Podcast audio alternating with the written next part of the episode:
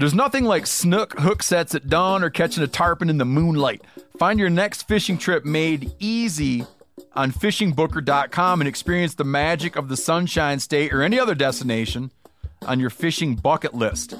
Book a blue water adventure in search of sailfish or go snapper fishing with the kids. With over 6,000 captains and trips to choose from, planning your next one just got a whole lot easier. Download the Fishing Booker app on the Google Play or App Store or visit them online at fishingbooker.com to book your trip today. Oh, oh, Are your wiper blades chattering, skipping, or squeaking? Don't let streaks or smearing on your windshield compromise your visibility. When it's time to replace your wiper blades, stop by O'Reilly Auto Parts and see our selection. Our professional parts people will even install your new wiper blades while you wait. Stop by O'Reilly Auto Parts today. oh, oh, oh, O'Reilly Auto Parts. Sport Dog is the most recognized brand in the hunting dog training industry. The Sport Dog promise to consumers is simple gear the way you'd design it. Every product Sport Dog builds is meticulously designed and rigorously tested in the field, ensuring it withstands the toughest conditions you and your dog may encounter. I've used that sport dog collar in different temperatures. It just doesn't stop working. Get 20% off your first purchase using code MeatEater. So go to www.sportdog.com slash MeatEater to learn more.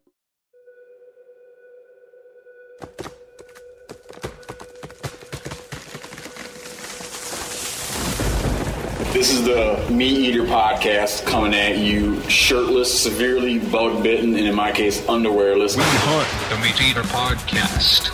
You can't predict anything. Presented by First Light, creating proven, versatile hunting apparel from merino base layers to technical outerwear for every hunt. First Light. Go farther, stay longer. Joined today by a very special guest, Andrew Zimmern, host of more damn shows than you can shake a stick at. Shake a set of tongs at. Not all great though. Still. Yeah, you know. Just they stack. Quantity Okay. over quality. Hey, one of the guys that works for us, Garrett Long, he's been on the show. He texted me this morning, bummed that he couldn't come meet you. He said, We watched Andrew Zimmern's Bizarre Foods like some people go to church. we'll say hi to him. I think he even that was a good show. That was not I one think of the ones he even I'm mentioned like that you'd get your special clothes on and the family would gather around. it brought the longs together. It brought the longs together. Creator, executive producer, and host of shows including Bizarre Foods franchise on Travel Channel, Driven by Food, Emmy winning The Zimmern List, Family Dinner, What's Eating America from MSNBC, and this year it's the premiere of his newest show, Wild Game Kitchen, on the Outdoor Channel, hitting the uh, airwaves. People still say that? Is it still airwaves? I'd go with it. Eh, uh, Why not? They don't know what I'm eh, talking about. The waves through. It's like when I call my phone my telephone, and people are like, "Why do you say that?"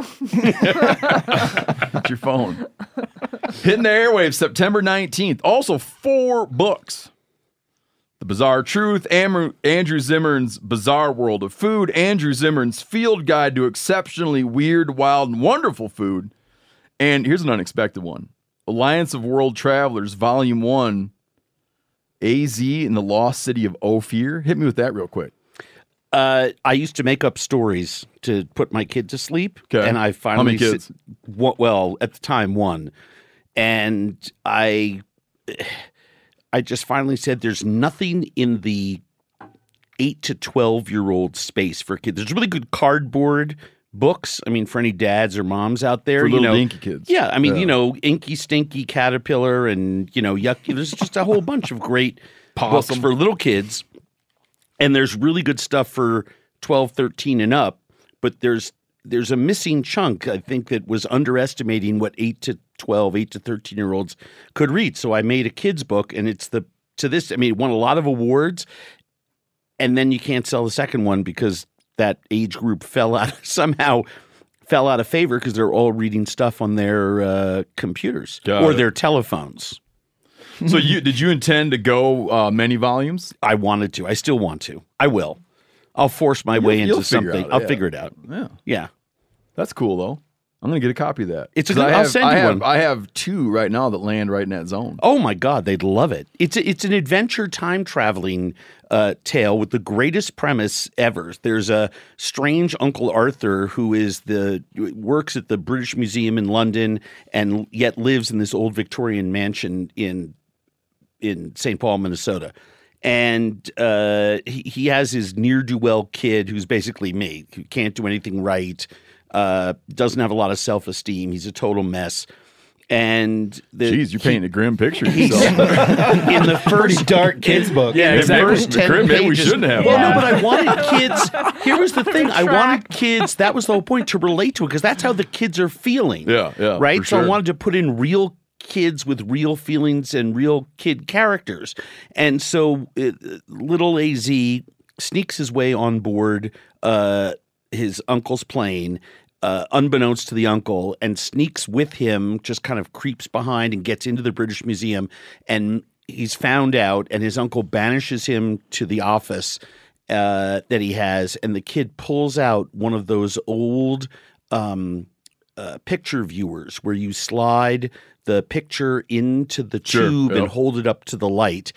And it's a time traveling device and the uncle is trying to hide it in plain sight and he goes back to ancient egypt but as the time traveling thing is happening a whole bunch of people rush into the office and he is sent back to ancient egypt with three or four other kids he doesn't know and then the evil villains also make their way back there and it's like Indiana Jones, just cliffhanger every chapter as they hurtle their way to the exciting finish where they save the world. Great, man. Yeah, it's good. Is it still for sale?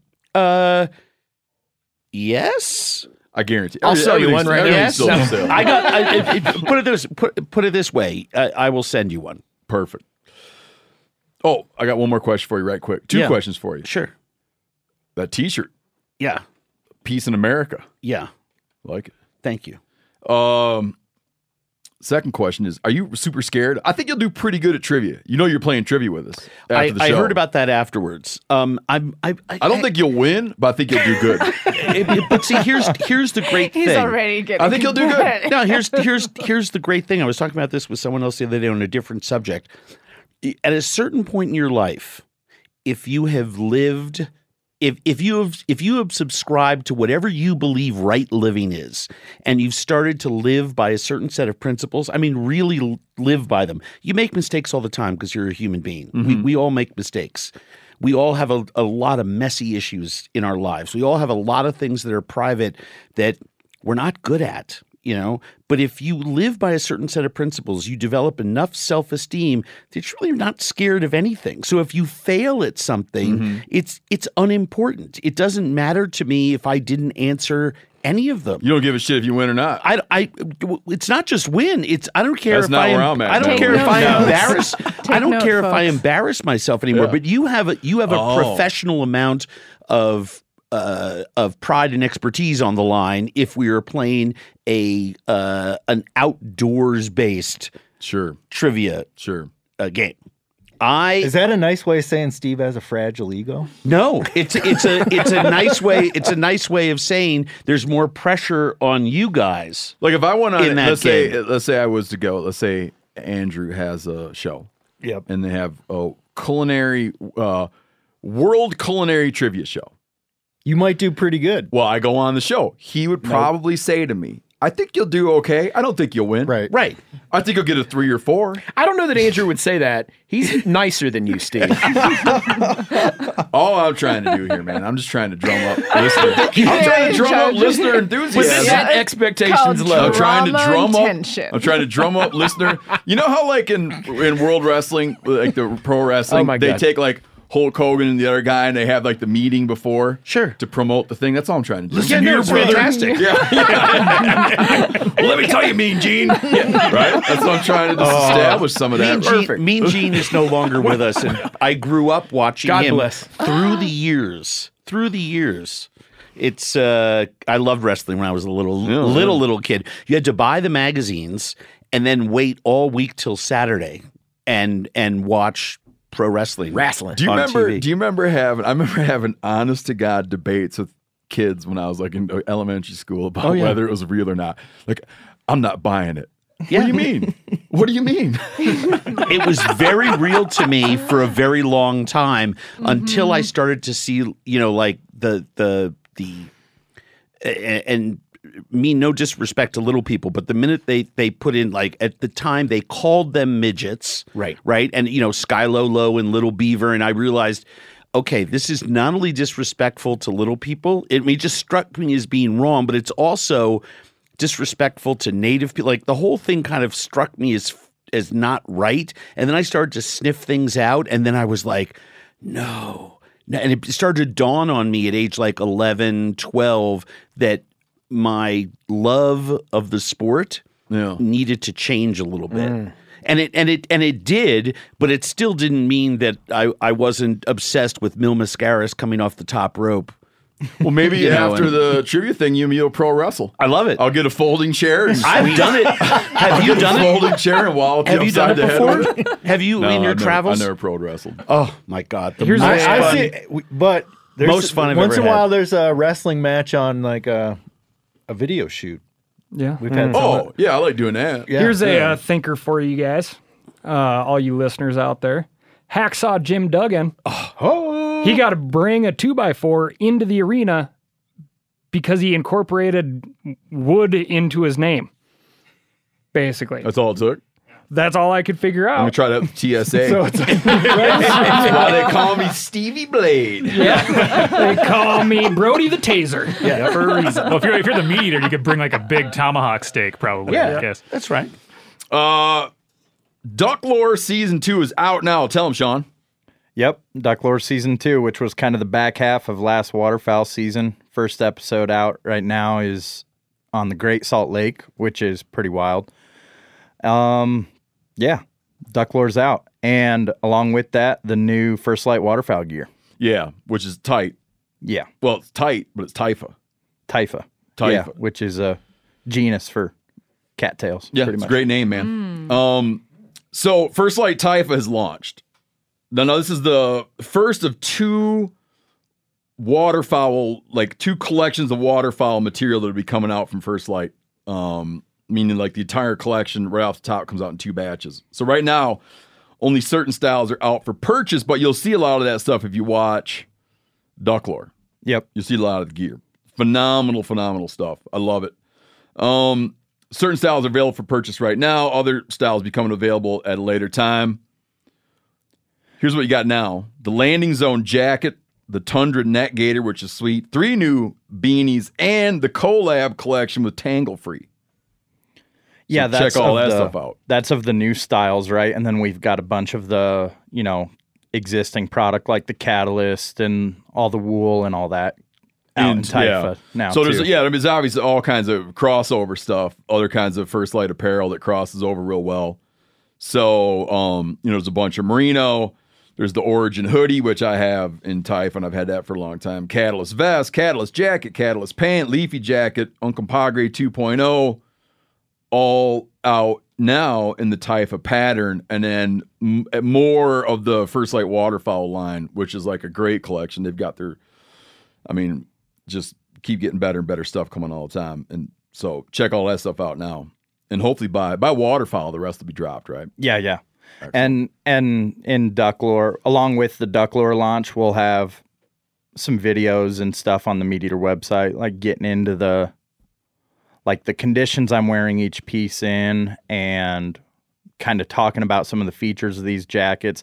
There's some like s- ridiculous thinking that went into these. Even like one specific feature, right, is the casting stripe on the underside of the arms for casting your dog. Little things like that. We break down w- why all these pieces are the way they are.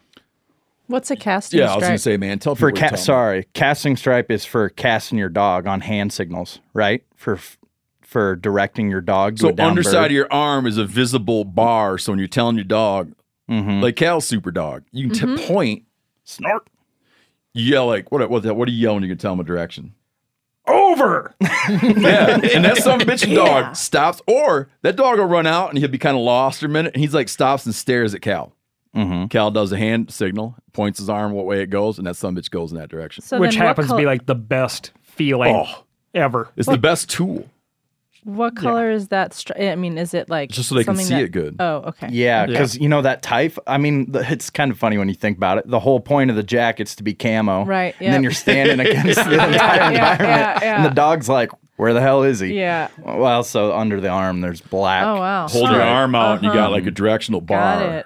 Got it. Oh, Yeah. neat. Yeah, So the you- further the dog gets away, the bigger you need to become. Mhm, Typically, if you got to do the hand signals. Cool. Yeah. Dude, there's nothing worse than most dogs, but like Cal's. nothing worse than most dogs, but the dogs that are dialed are just cool, man. Mm-hmm. We're gonna have a bunch Snort's of dialed pretty dogs here. Ruby's kicking butt. Oh yeah. Um, how's your dog doing, Sean? Case is doing well. I don't want to jinx it, right? Because a guy that talks up his dog is the guy that ends up with a bad dog. That's why I'm talking But up Cal's dog for him. I'm- no, I'm- if you got a dog, I'm happy shut your how mouth. she's doing. Yeah, never talk up your own dog. Never talk your own dog. I'm, up. I'm considering training my first dog. Talk to him. Consistency. if I- you got it, th- it- that's that's, the whole.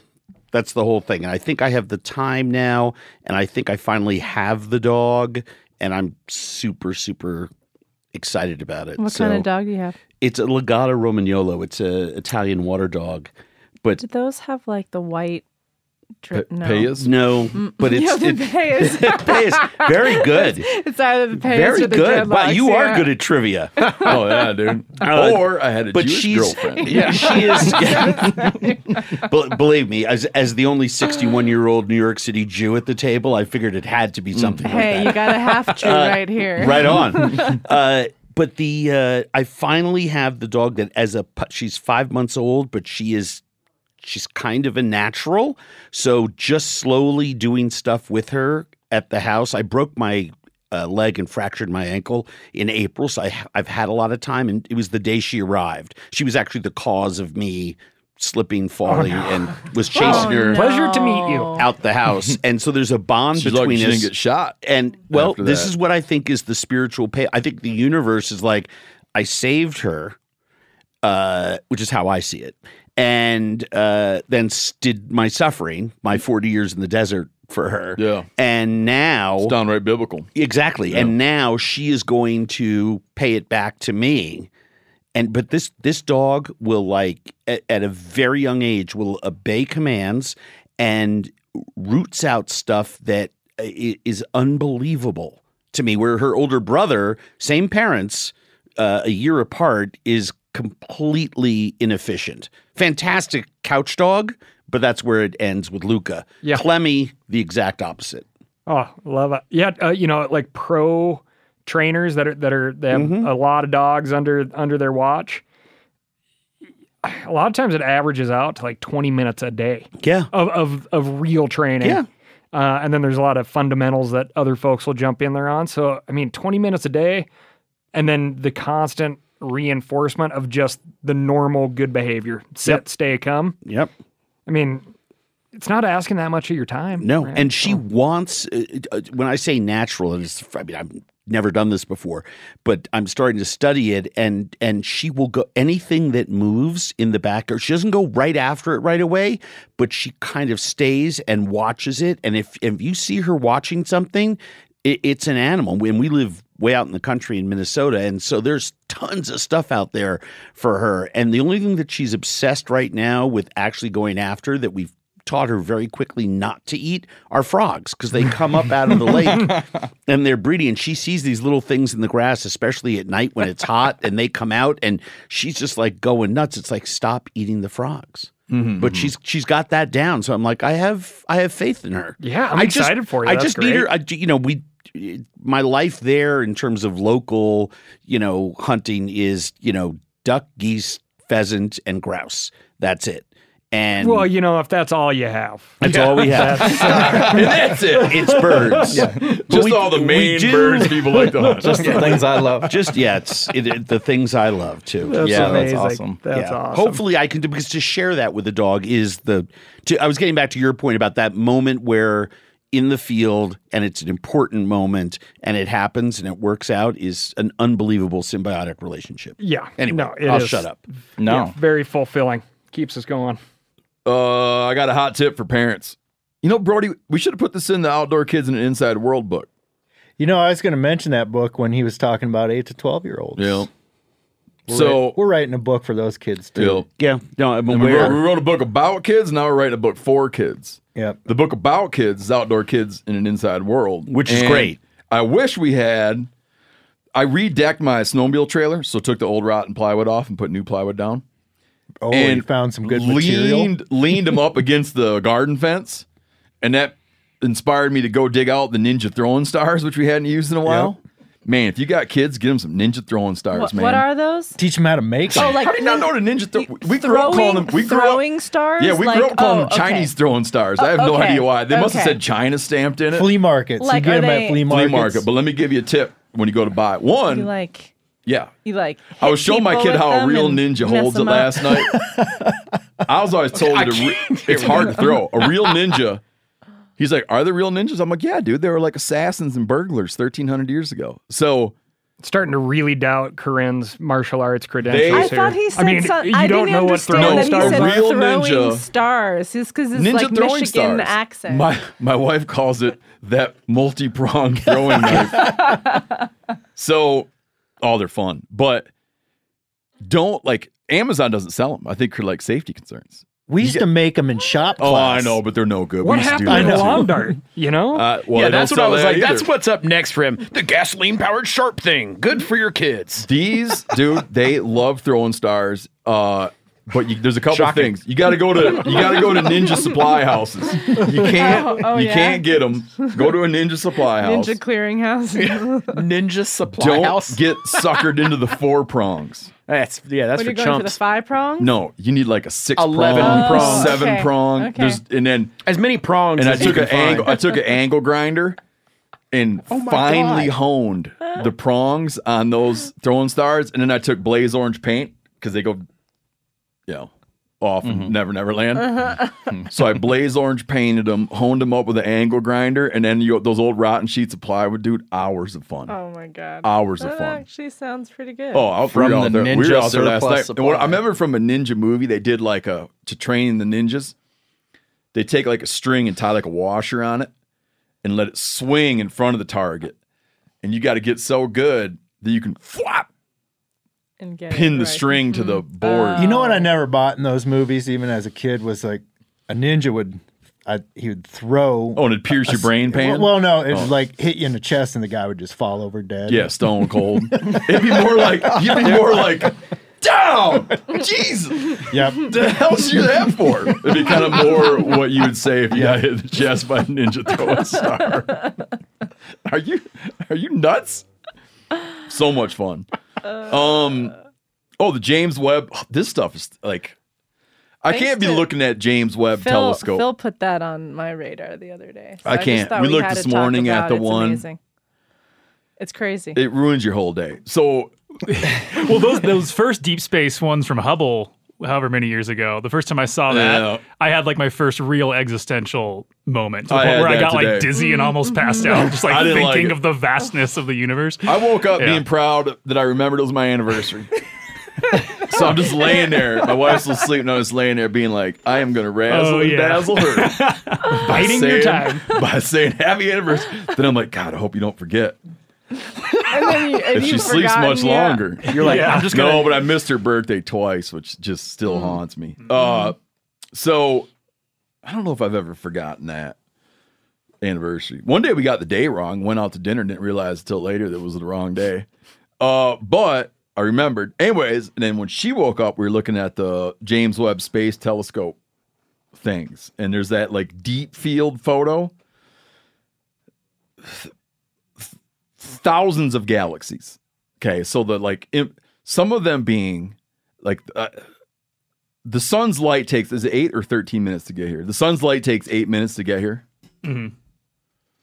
Galaxies that are 290 year, light years away. So if you turned on a flashlight on one of them planets, the light would get here in 290 years. If you turned on the light at the sun, it would be here in eight minutes. There are, I'm not saying there's dudes sitting around writing books and whatnot. There are definitely things More planets than there are grains of sand on Earth. And then what is all that shit doing out there? That's what I don't like mm-hmm. to think yeah, about. yeah. Uh, it's just too much We're like stuff. gasoline's expensive, and then you see that picture. It doesn't matter. Shit. Uh, Yeah. there, there are many different types of uh, measuring contests in this world, and the uh, headline that made me laugh thinking about this measuring contest that we put ourselves in is uh, first pictures with Webb telescope, like deepest uh, view of space ever recorded, like very first ones. And I just imagined that there was somebody sitting around being like, "Told you so, told you." There's no way, no way that we are an aimless rock hurtling nowhere, doing nothing, circling an average. The, the, our sun is a G2 star, right? The most average of all types of stars. So to think that of all these billions, trillions of we, we just don't the vastness is unbelievable, right? Because that's those More- are just more the ones that we planets can than see. grains of than sand grains on- of sand. That we're the only one that is supporting life is ludicrous. Yeah, you're right. But It's ludicrous. I think I've summed this up before, and I don't want to take too much time on it. But you know the physiologist Jared Diamond? Mm-hmm. It's kind of a white whale for this podcast. Never did get him on, did we? No, I should circle back. I just bought a bunch of his books. The new white whale is Ron Well, DeSantis. him. I even tried to Really? go. I even tried to go through high level, high level contacts and can't get a call back from Ron DeSantis and then Jared Jared Diamond. So, in his book about human history, he, he in the end he talks about what about other people coming and hanging out, and he gets into this interesting idea uh, that like if you imagine the Earth's the way he describes it, if you imagine the Earth's timeline as your arms spread out. Okay. So the Earth's timeline is fingertip to fingertip. You could remove human history with one stroke of a nail file. That's actually a John McPhee observation, but that's what human history is. So as long as the Earth's been here, human history is a stroke of a nail file, and then you can take that off the, the timeline. So what he gets into is this idea that like if you have a four billion year old planet, okay, and you have a human history that's the stroke of a nail file, and then those people can transmit electronic signals for a couple hundred years. You're talking about a tremendous coincidence for other planets to sort of like launch a life form Correct. that becomes where it has aspirations similar to ours and then its particular timeline and its aspirations and its technological capabilities somehow coincide with ours it's not like is it out there but it's like where is How- it in, in, their timeline? like where mm-hmm. is it and and does all things go in this direction Well, that's where it You know? becomes even more fascinating. That's where it starts to narrow itself down a little bit, but in so many zillions, quadrillions of opportunities, right? But just the idea of life on another planet, even a life form that may not be able to communicate with us because of their timeline. because it's like Right. the most advanced thing is the earthworm or, there's or, stuff or out- whatever There's stuff out there. There is stuff out there. Well, and then also going back to your original point, like consider that maybe there does come the day that we do finally get that transmission, but it came from so far away that that civilization they don't exist Yeah, anymore. that's Like, right. They're long since gone. so they sent it and then it's too they sent it at their height, and then we're like gone. sweet and we go over there and they're like ah they're gone Yep, shit. Knew we were going to be late. and we think so highly of ourselves. Yes. That transmission will come in with like a word misspelled, and we'll be like, "Is this Yeah. even worth our time?"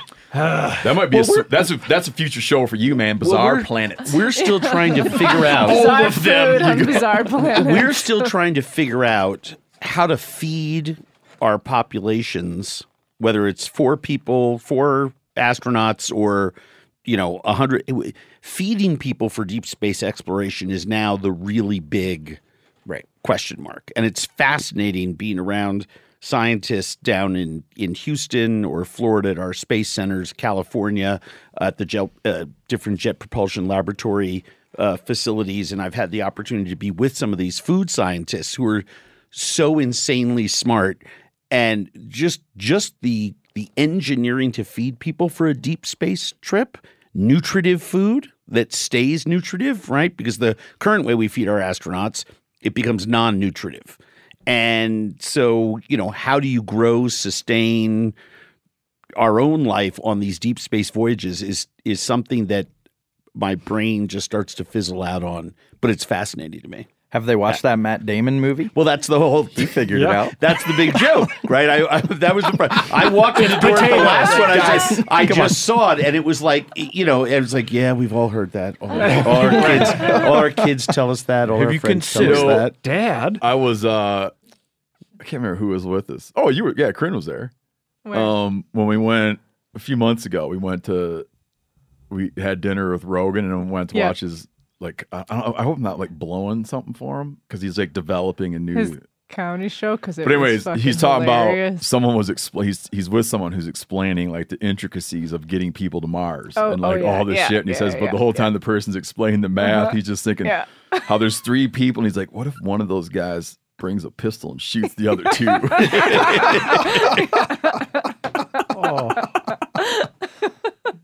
How harrowing. Love where his mind went. Yeah, no, it was like it was like one of one has a pistol and shoots one of them and then himself, and then you're like, no! After they launch, mm-hmm. so he's like, so no matter what you do, he says, check them for guns.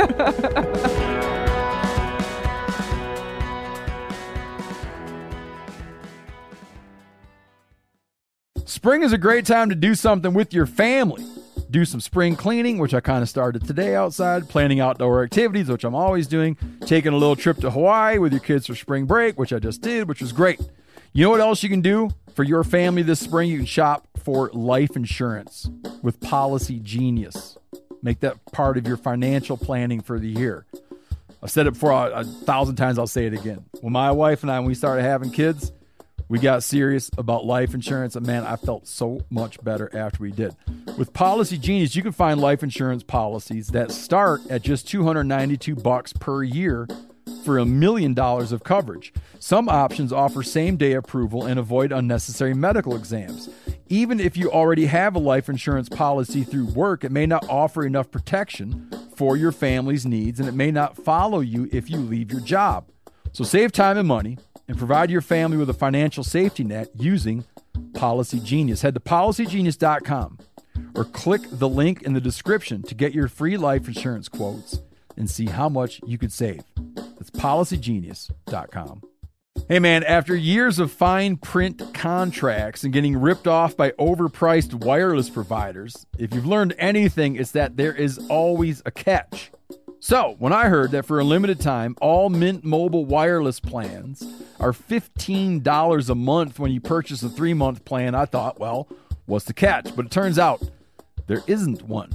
Mint Mobile's secret sauce is that they sell wireless service online. They cut out the cost of retail stores and pass those sweet savings directly to you. Ditch overpriced wireless with Mint Mobile's limited time deal and get 3 months of premium wireless service for 15 bucks a month. To get this new customer offer and your new 3-month unlimited wireless plan for just 15 bucks a month, go to mintmobile.com slash meateater. That's mintmobile.com slash meateater. Cut your wireless bill to 15 bucks a month at mintmobile.com slash meateater.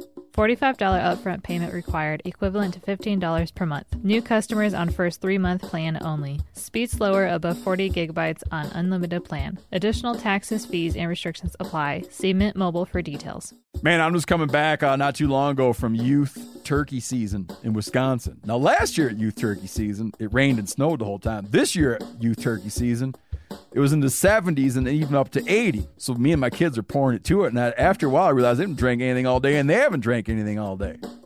Well, that's why it's important to get hydrated and have something you're going to like to help you encourage you to get hydrated. Doesn't matter. Outdoor events, turkey hunting, playing sports, beach days, mountain adventures.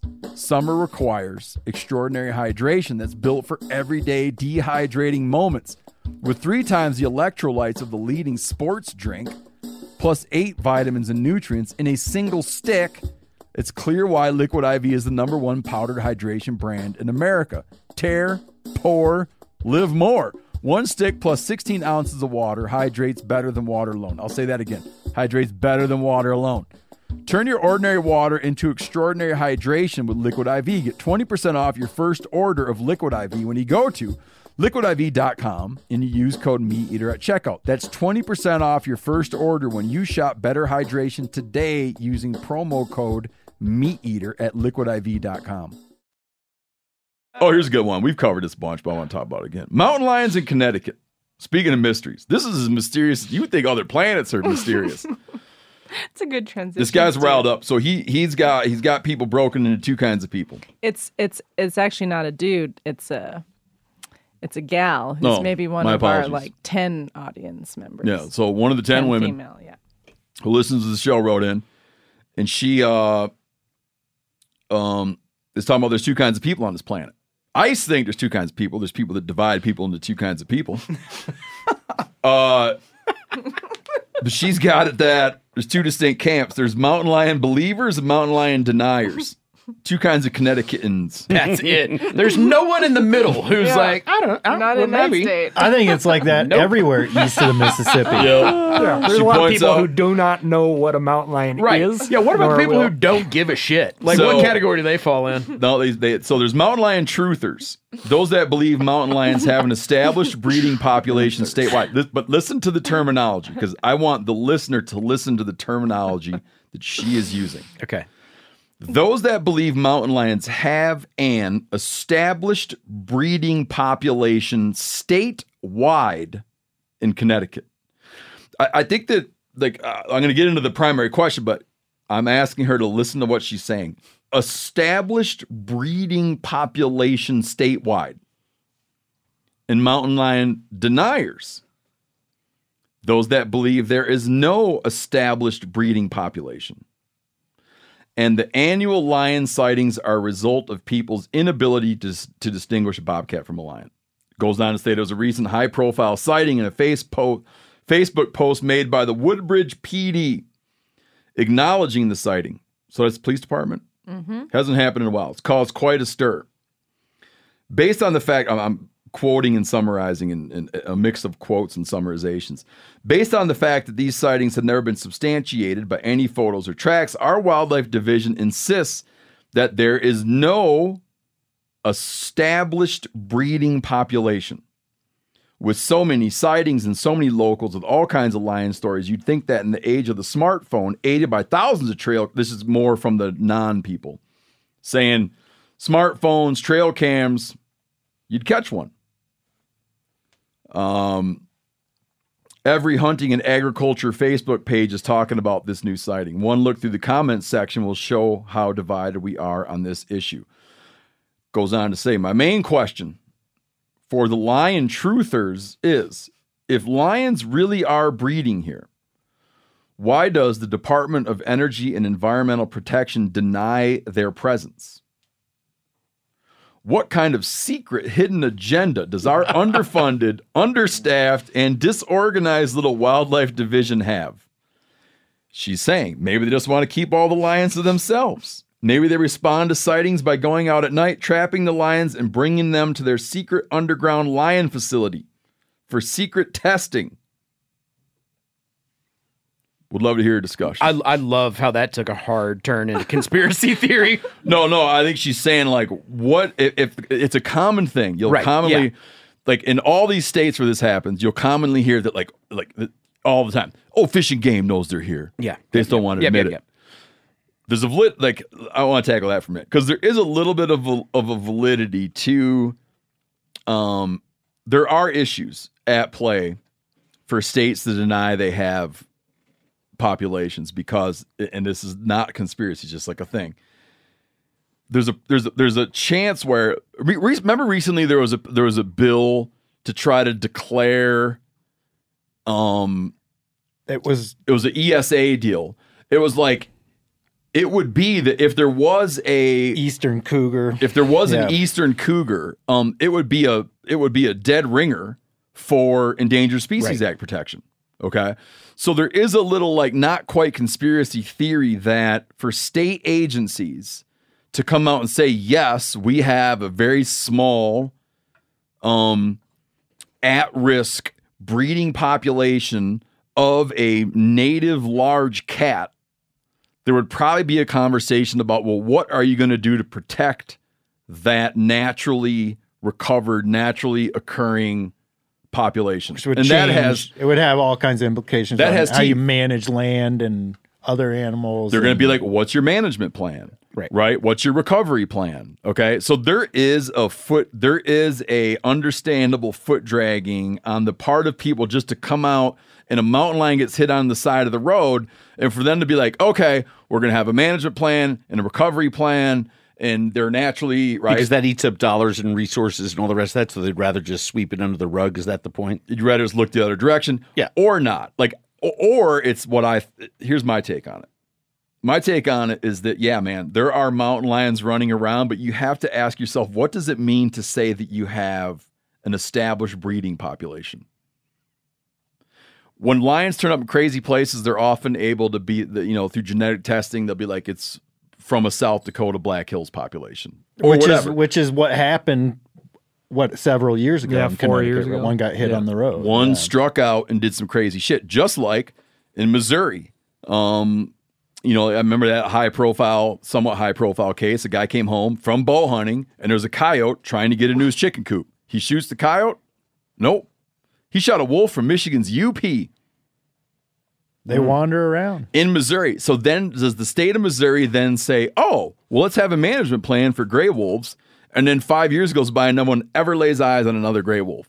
Oh, we we had uh, a case of uh, black bear that hopped on a grain barge Yep. and ended up in some place that does What? not have a black oh bear Oh God, that's population. right? I didn't hear that. That's awesome. Yeah, yeah, which apparently is like not totally uncommon. Well, it's Bruno the bear, right? yeah, a lot of That's foods. fantastic. Well, yeah, I mean they're they're notorious for wanting to catch a free ride somewhere. Yeah. Well, and that bear I mean, they're was- bears. That bear gradually. I saw Paddington. yeah, exactly. that bear gradually almost made his way. He wound up getting hit, right? Yeah, But yeah. almost made his way to like almost shit lucked into a population of black bears in Arkansas, which would have been cool. Mm-hmm. So it's like no one. I, I don't know of any serious individual who looks at like wildlife politics and wildlife trends. I don't know any serious individual who doesn't think that legitimate wild-born mountain lions are making their way into the eastern US and showing up in unexpected places.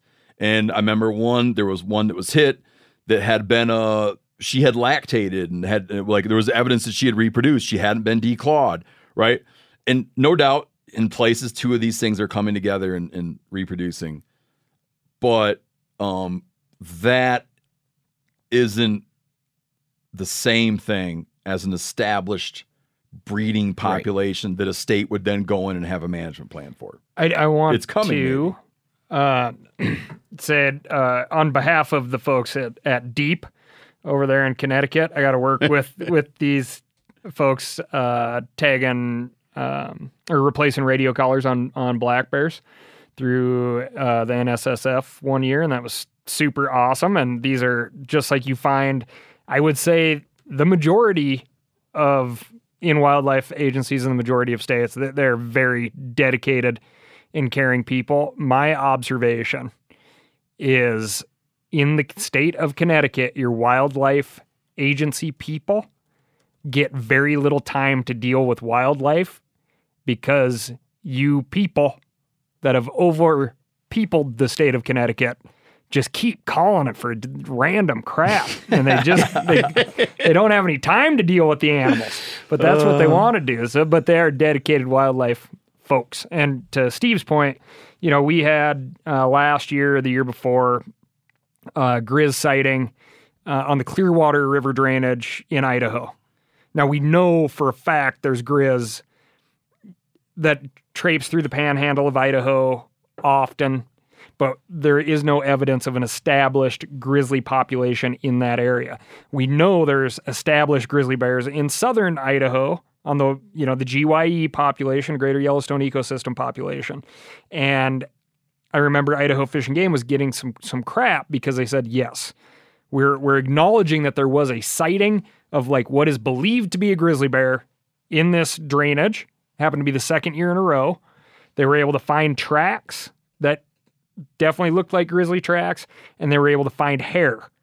And then they were not going to say this is a grizzly bear until they did a DNA analysis on that hair. Yep.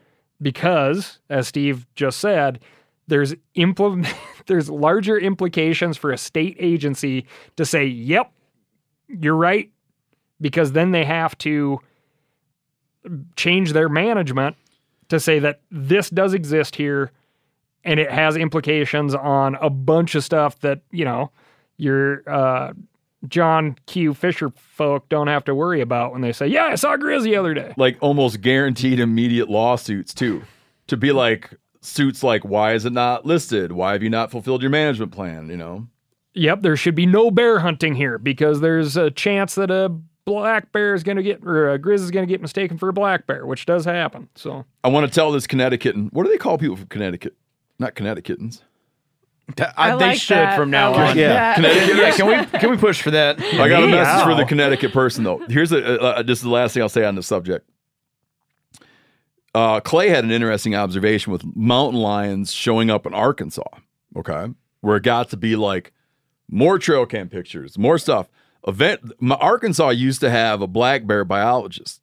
One day, one day, that biologist became the large, the state's large carnivore biologist, or some such thing like that. It was like a very subtle, like his purview. All suddenly, his purview expanded, right? And it was sort of a. And Clay took it to be a subtle acknowledgement. Clay probably took it to be a subtle acknowledgement of the existence of Black Panthers. Yes, yes. He did. like not just mountain lions, but Black Panthers too. Uh, Sean, um, marching along toward our uh, getting back to our conversation with our esteemed guest Andrew Zimmern. Uh, Sean, hit us with the first case of homosexual necrophilia in mallards. That'd be a great title for a movie. Yeah. Wow, that was a transition. Or a band. Yeah. Yeah. Oh, that would be a good band name. I think that is Yeah. the name of one of Carl's bands. Yeah, exactly.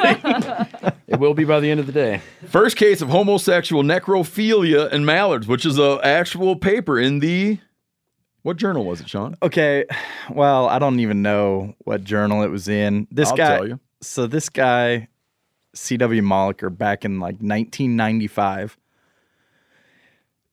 recorded a Drake mallard running into the glass of the what must be like the Natural History Museum.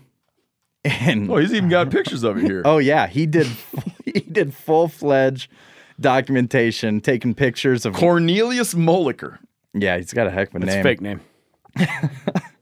Uh, Drake Mallard collides into the glass, being chased by another Drake Mallard, falls dead, and proceeds to get bred practically for 75 minutes. Goo. and Get the dude after it. documents the whole thing, takes pictures, collects the carcasses, the whole bit. That that's an interesting type of academic journal. Um, and there's like a there's like people will get journal journal articles off just like a crazy observation, Yeah. you know, and you'll publish like you, people will publish an observation. And he took six years to publish it because he was like, I don't know if this is something I really want to deal with. and, and he ended up winning like a satirical science award. It's called the Ig Nobel Prize. That's for weird science. The Ig Nobel. Oh, you know who won that? Metin as well. that's right. For Oh. his uh, poop knife. Yep. It seems to me to to add a new definition to the term "screwed the life out of you." Yeah, yeah, exactly. I mean, that's a it's a horrific tale. It, now he was there's a speculation that when it collided with the glass, it was engaged in an attempted rape flight that resulted in the collision. That sounds Yeah, because it was running away from this other Drake, is what he supposed. Yeah, this pretty all adds up. Yeah. Yeah. Anybody who's watched prison movies knows that this all makes sense. Well, the prison movies lack barbed penises. Yeah, that's true. True. The Yeah. mallard does not. We're- we're- The- we're- oh, go ahead. What I like is now that it's become like a holiday. It's Dead Duck Day on June fifth, and he that like him and a bunch of people go back to the Natural History Museum to, To, like, like, host a vigil? Yes, yes, and then they pretty much host a vigil and then walk to a local Chinese restaurant for a six course for a six course duck dinner. that's Dark shit. Wow. That, yeah. that is I don't know that interesting. I'm going to that. I'd eat that. I'd, I'd, I'd want to get in on the meal part, but I might sit the vigil out. Yeah. Depends on the restaurant. Yeah. He even has like a. There's pictures of him like giving a speech with a podium, the whole bit. He's wearing a great. gimp They're mask. like, yeah, they're like, leave, your- leave your clothes at the door. We're gonna have the vigil now. yeah. Wow. Uh, fellow named Cody wrote in on my way home from work. You'll see that we're near, we're closing in on your terrain. No, here, so pay this is- attention. Pay attention.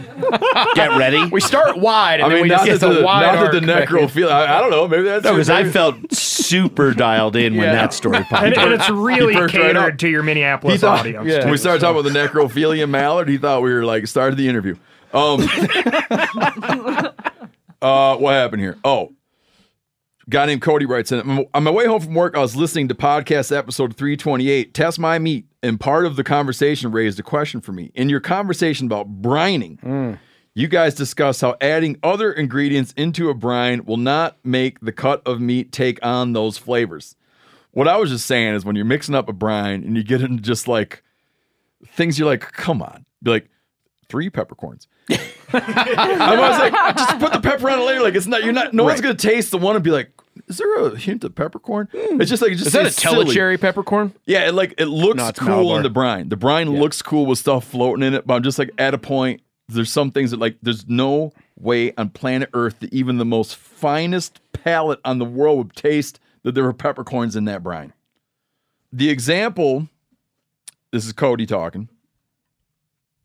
The example in the podcast was including a bay leaf in the brine. My question is, how is ma- An old dried one. My question is, how is marinating meat different? Unless I'm mistaken, soaking meat in a marinade will make that meat soak up the flavors of the marinade, not the leaf.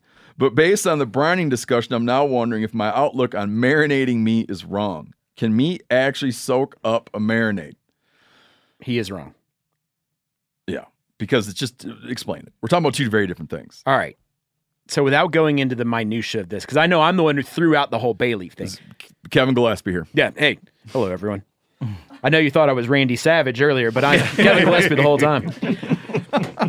Um, Macho Man. You're going nowhere. Listen here, brother. that bay leaf isn't gonna work. Kids, stay off drugs. Let me tell you something, Mean Gene. yeah. These Put all the bay muscles leaves are in the world natural. there. this is excellent. I'm doing the rest of the podcast in my Please- pseudo Randy Savage Please voice. do it. I won't be able to talk later. That just grinds your vocal. Hey there, cords. Hulkamaniacs. Yeah. um, okay, so we talked about this. Brining is is a water based solution. Not a lot of a lot of the things that people throw in brines are not water soluble, so they won't ever break down in a water based Ah, That's a good way of looking at it. Onions and garlic are, so that's one of the times when it actually will work. If you puree up an onion and you add it into your brine, you will get an onion flavor that penetrates into the meat. Because it Um, can piggyback on because it's water, soluble, so Mhm. it'll travel with the water in the osmotic reaction. You ever looked up water in a dictionary? No, I it's have worth not. it. It describes it describes it, it- One of the parts of the description is it, it describes it as an almost universal solvent. Ooh, which is great. Corinne, grab a dictionary. Stat. Um, so here, here's the deal with the marinating and brining. They're two different things. In modern parlance, marinades imply an acidic liquid, whereas brine implies a water-based liquid. I had no idea. That's so good. That's good. Nice that- and clean. That is the that's the clean answer for you. Until you start to put acids Correct. into there. Right, and there's and there is there's, There's a two kinds of- lot of, there's- yeah. there's a lot of fine subtlety. I- no, you I can, li- I- you keep it- keep it what you're doing. Keep it Marinade, like- acid based, brine, water based. Brines are very effective because scientifically, because the way the chemistry of it works, they work. Marinades, on the other hand, on the other hand, don't really work. Now, it's not to say they won't make things taste like something. That's a whole different subjective conversation. Because it's coating it. Well, right, because shit gets on the outside and you cook it, and, and of course it's still going to be there. But they did a test a few years ago. Cooks Illustrated actually did this, which is a great magazine for folks who don't subscribe to it. And they marinated meat for 18 hours. And then they tested to see what the penetration level of the marinade was. And it's it's a fraction, it's millimeters. Well, not if you took a fork and stabbed a million times. Well, so Didn't what they that. did, right? So there's mechanical ways that you can, of course, inject something into something. But if you just drop it into a liquid, which is what 90% of people do, yeah. they then took it and shaved off, like down to the level that they could see that the marinade penetrated, cooked them, and then blind tasted, and people could absolutely not taste the difference between something marinated and something not marinated. Okay, So- here's where I'm calling a little bit of bullshit. Okay, here we go. Steve likes to call bullshit Careful. on No, no, no, not science. bullshit. but- okay, not bullshit, but I think you should factor this in. Okay. Making ceviche, by your definition, you're marinating little teensy pieces of fish. Yeah, we haven't gotten there yet, though. Okay. There's more to this. Go on. So There's levels. right. So marinades and brines with enough concentration and time will both transition into curing and pickling. The same liquid, and that's a whole different thing. So and, it's the- and pressure. Exactly. Right, because you can do Right. it under pressure in a in a vacuum sealed bag. So when you take something like Hmm. ceviche at a high enough acid level, you do in fact cause the denaturing of protein. It's sat long enough. You've manually made it small enough so that the absorption level will break. So that little one eighth inch of penetration coming from four sides is meeting in the middle. Correct. There you go. Especially on a small cut of fish Right. or a base and scallop. Or again, you like have to consider that the protein structure of fish is different than land mammals, than than than meat. It's different than vegetables. Marinating vegetables is very effective because the cellular structure of a vegetable is very different than than a piece of protein. And so when you go in and you say it works versus it doesn't work, that's where you get into the slippery slope because they all work. It's just are they doing what you think they are doing? And so most people marinate for two reasons either to make something more tender or to make something taste different. And if you're talking tenderness, it doesn't really work because the acid really just denatures the protein on the outside. It makes it mushy, but it doesn't really make it more tender. Like in the objective, using the Warner Bratzler machine, we wouldn't have a more tender piece of meat. If you're talking taste, well, of course it can, but does it get to the center of the meat? Does it penetrate all the way down? Absolutely not. It does coat the ex outside with something, and if that something is viscous enough that it'll stay put on the outside, then of course it can affect. And, and let me just jump in here and say what confuses a lot of people is the fact that then, after those processes happen, what the the cook does with it then also affects the outcome. And i'll give the most simple explanation in the whole world. When you talk when you talk about actually changing texture and flavor uh, live culture yogurt marinades on tandoori chicken if you're eating it in india or somewhere where someone actually has the expertise to have done this. I have friends who have come back and said i have experienced the taste and texture uh, breakdown, and that is the because of the way they butcher, for example, their poultry. They will butterfly chicken legs, right? Cut down to the bone on one end, flap the pieces open, thereby making it uh, a half inch thick piece of meat instead of a three or four inch cir- in circumference piece of meat, right? You're with Mhm. me? And therefore, that yogurt and those spices will, because they do it for 24, 36 hours, will penetrate it. And the turmeric that's in there will change the color and on and on and on. And then they fire roast it. But because it's a smaller width of chicken, it's only in that 900 degree degree tandoor for seven, eight minutes. So consequently, a lot of that yogurt marinade is left behind, but the yogurt actually does its job denaturing that protein. And so there are outliers like that that confuse the piss out of people. Like something like the one that I always use for people, though they might not know this dish, is shashlik, the like the Eastern European kebab. You see it in Russia, Ukraine, There- places like that. So What? There are people that don't, don't Right. know shashlik? Um, but it's a perfect example of Tell me where the word again. Shashlik. It's where marinade and brine kind of cross over because you end up with a watery onion based, like you blend up onions to make the liquid. Then you add some sort of dairy. It's usually what we would call sour cream. It's not exactly sour cream, but a dairy based liquid that has then acid in it. But it does actually affect it because you will get that osmotic water transfer, so it'll pull the onion into it while simultaneously getting a little bit of tenderizing effect from that lactic acid on the outside. And again, the meat is cut very small. It's not only cut small, it's cut in a manner that exposes that internal muscle structure. So it's taking away some of the effort that the marinade would actually have to mm-hmm. go through. Ain't kosher either. No, no, it's not. I don't think that's ever been factored in particularly heavily based on my historical knowledge of the region. Well, rabbinical tradition Right, states. Um, so to answer that dude's question, and actually, you know what? We are filming tomorrow. We are filming a Brining 101 video for the Meat Eater website. Nice. That we are going to because of how many people write in with these questions. We're not going to go ultra deep. If people watch it and we get good response, I'll do a 102. We'll keep going down it, but we're going to help people understand why you would do it, how you do it, and and really in this one it's just generalized to meat and fish. And what parts are silly?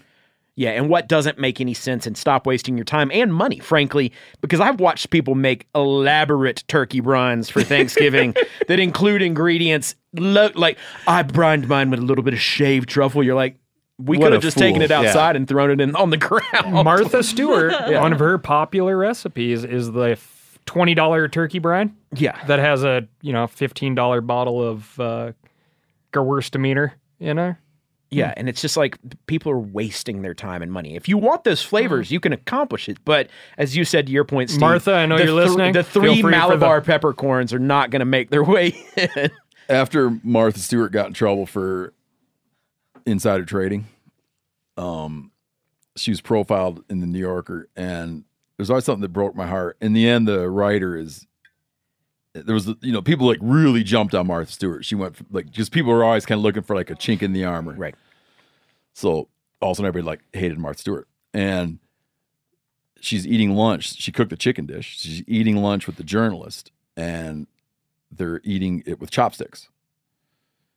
And the journalist comments on the chopstick. And Martha Stewart said, I read somewhere that thinner chopsticks, the thinner the chopstick, the more elegant the chopstick is. Right? Somebody use like silverware for us to sh- demonstrate elegance. So she said, So I went out and bought the thinnest chopsticks I could find. And I think that's why people hate me. Yeah. Wow. I'm still It- it- depressed it's about in- it. it's an that was a long time ago. It- it's an incredible comment on her, and, and I've I've had the I've known her since I was a teenager, and uh, the phases of her life are incredible. the The thing that impresses me the most about Martha, all the food stuff aside, is to be a single mom. Uh, to realize that you that you are not going to get any support from your ex, the the the father of your your child.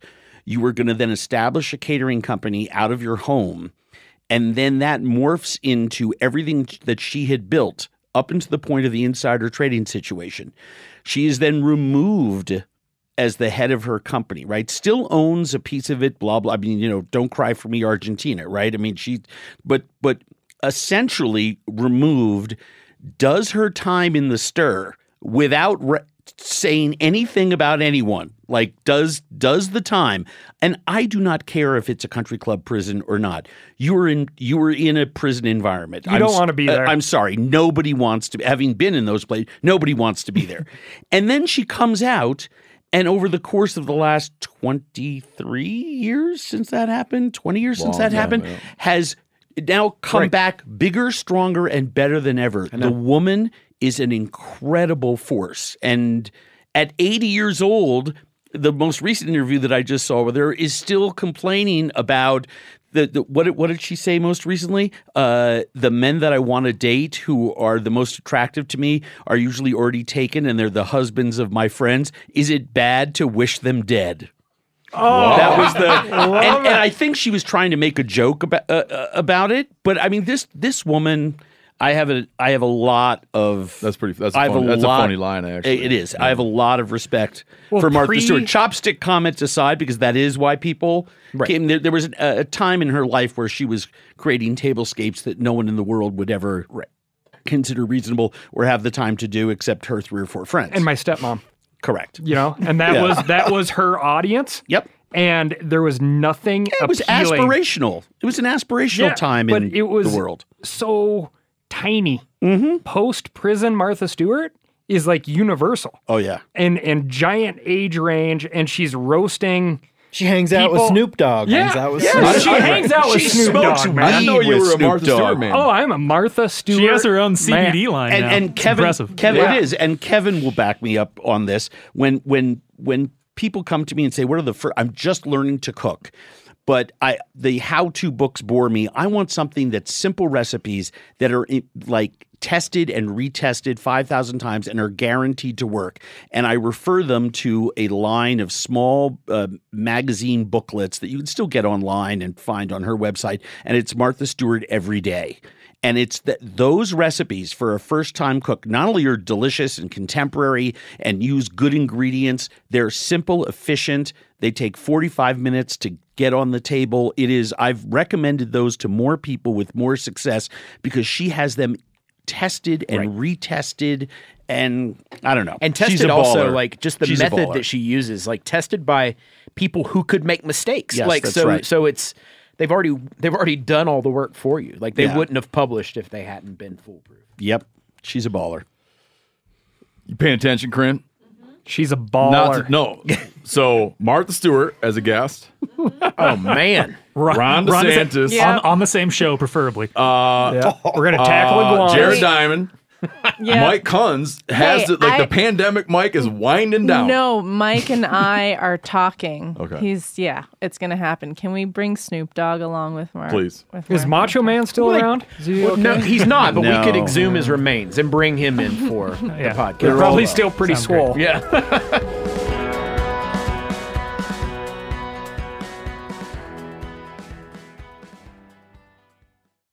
Did you know Rocket Money can cancel a subscription for you? They'll even alert you when there's been an increase in a subscription price and negotiate rates for you.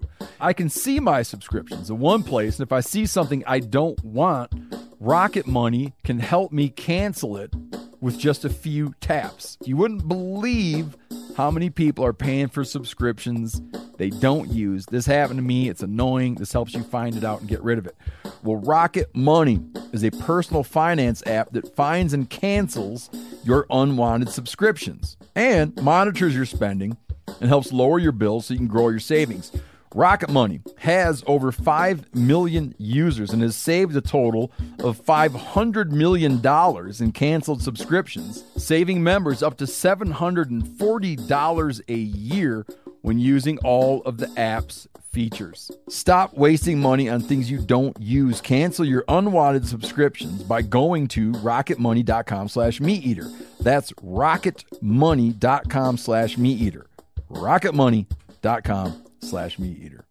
Hey everybody, I'm talking here about Montana Knife Company from our very own state of Montana.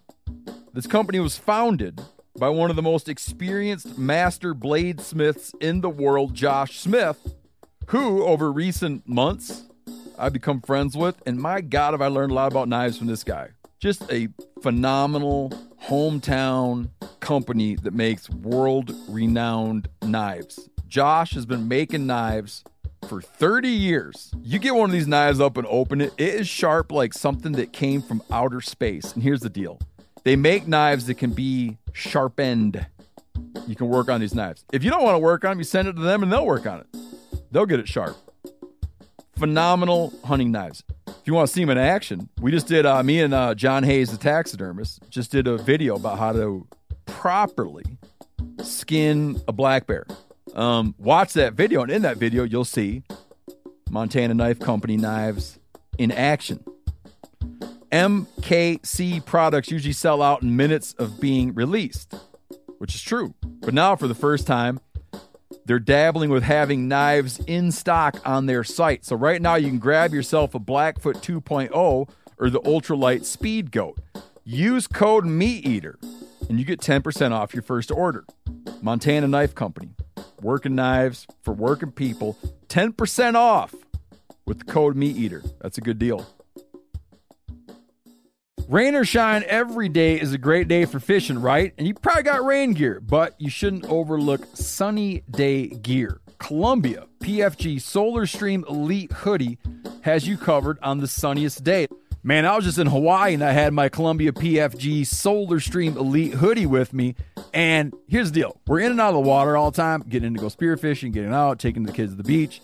I'm not going to mess around all day putting sunscreen on, then having to get washed off. I just run a hoodie. I mean, who wouldn't trade a sunburn for a trophy fish? But why do it if you don't have to, especially when this Solar Stream Elite hoodie is built with broad spectrum UV protection? We're talking UPF 50 and it has airflow so you don't overheat. And what's the alternative? Putting down the rod every half hour so you can slather on some sunscreen. Seems like an easy choice to me.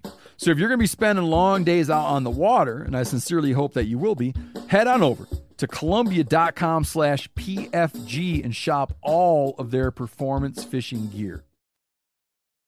If you go back in time, what was the first uh, what was the first moment you became aware of the disciplines of hunting and fishing?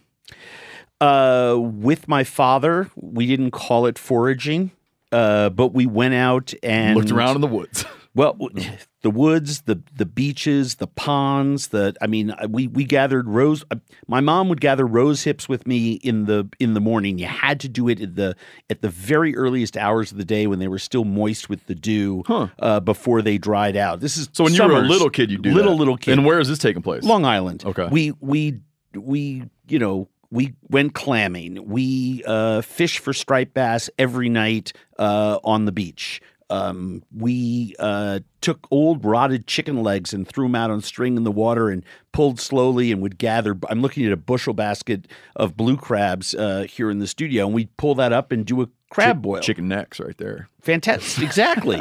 uh, we would we would uh, hand line for eels uh, in Oh, the really? harbor and nail them to trees. Run a little penknife around their neck and strip them out of their skin and just put them on the grill. Uh, which is people understand. Did your folks identify as out uh, as outdoors? Not at all. Men and women. Not at all. it was all. just life. A- absolutely, and and this is what's fantastic. They didn't, If- like, read, like- if you had like, said to them Sports Fields and of Stream, Field or something. if if you had said to them, "Oh, you're living an outdoors lifestyle," they would look at you and say, "You're ridiculous. We're just living a lifestyle." Now, this is in the '60s, um, and you know, Mm-hmm. Both, hippies? both of them grew up in the Depression, uh, a little bit, but they weren't super crunchy. They weren't back to landers. My dad was a my dad ran a big advertising agency. My mom was a free and loose like '60s housewife. You know. It was Uh, it was an what is a interesting free and time. loose 60s housewife. A free and loose 60s housewife means that now. she would. Uh, my father did well enough that uh, in her apartment, I don't know how many of you have read some of the Tom Wolfe books about New York City in the 60s when Park Avenue housewives were raising money for the Black Panther Party in there. Yeah. You, you would, I mean, Huey Lewis would, you know, and some of those people would show up to you know, uh, raise money in living rooms where you know wealthy, free and loose Park Avenue house. So she was like a counter. checks. She was like had had- room to be a countercultural 60s super housewife. utopian socialist and all the rest of that. Got you. Um, Got but at the same time, enjoying the privileges that came with you know a a booming uh, one percenter class that Yeah. has kept growing. Going forward, don't use the word loose about your own ma. Well, now that's that's different because one of the things that I loved the most about her Uh-huh. was that, and I mean this in the most respectful way possible. When she divorced my father because of certain things within our family, she went on a, a run.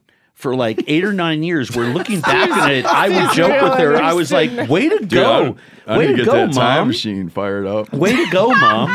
um, and and it it included, I mean, some pretty well. I, I was like, really, like, way to go, mom! Uh, That's so really interesting. yeah, your, your parents sound like it was like fun to be a kid. Oh, the best. Because my father would lot. take me traveling all around the world and and it's interesting that you caught on to that right away. He actually took me places and taught me shit and said, "You will need to know this later in life." And it was Hmm. in- an incredible education. Um, and some of my friends who, when I got to college, were into uh, hunting and fishing. I already had experience a lot of experience fishing uh, i'd gone i'd raised a gun to my shoulder once and By the time you hit college, by the time I hit college. Yep. And then one of my uh, uh, the very close friends, his family had thousands of acres near Ausable Falls in uh, northwestern New York, and he said you got to come up deer hunting sometime. And I went up. Had a fantastic time. Uh, harvested two animals, and I, I was hooked because I was already cooking at the time, and I was eating all these things with my dad. So when I was traveling with my father, and Kevin and I were talking before we we uh, started recording about how much game meat is eaten overseas and because it's a you, you can bring it into restaurants Yep. right it, it's a different situation than we have here um, i was eating wild foods that were hunted and i I was thrilled. But like, come back home. Why can't we have this? It tastes better than, uh, you know, beef, right? For example, there's certain animals that I tasted and have gone back and hunted and tasted and continue to go back and taste, especially African uh, hoofed animal species that I would eat instead of beef every day of the week.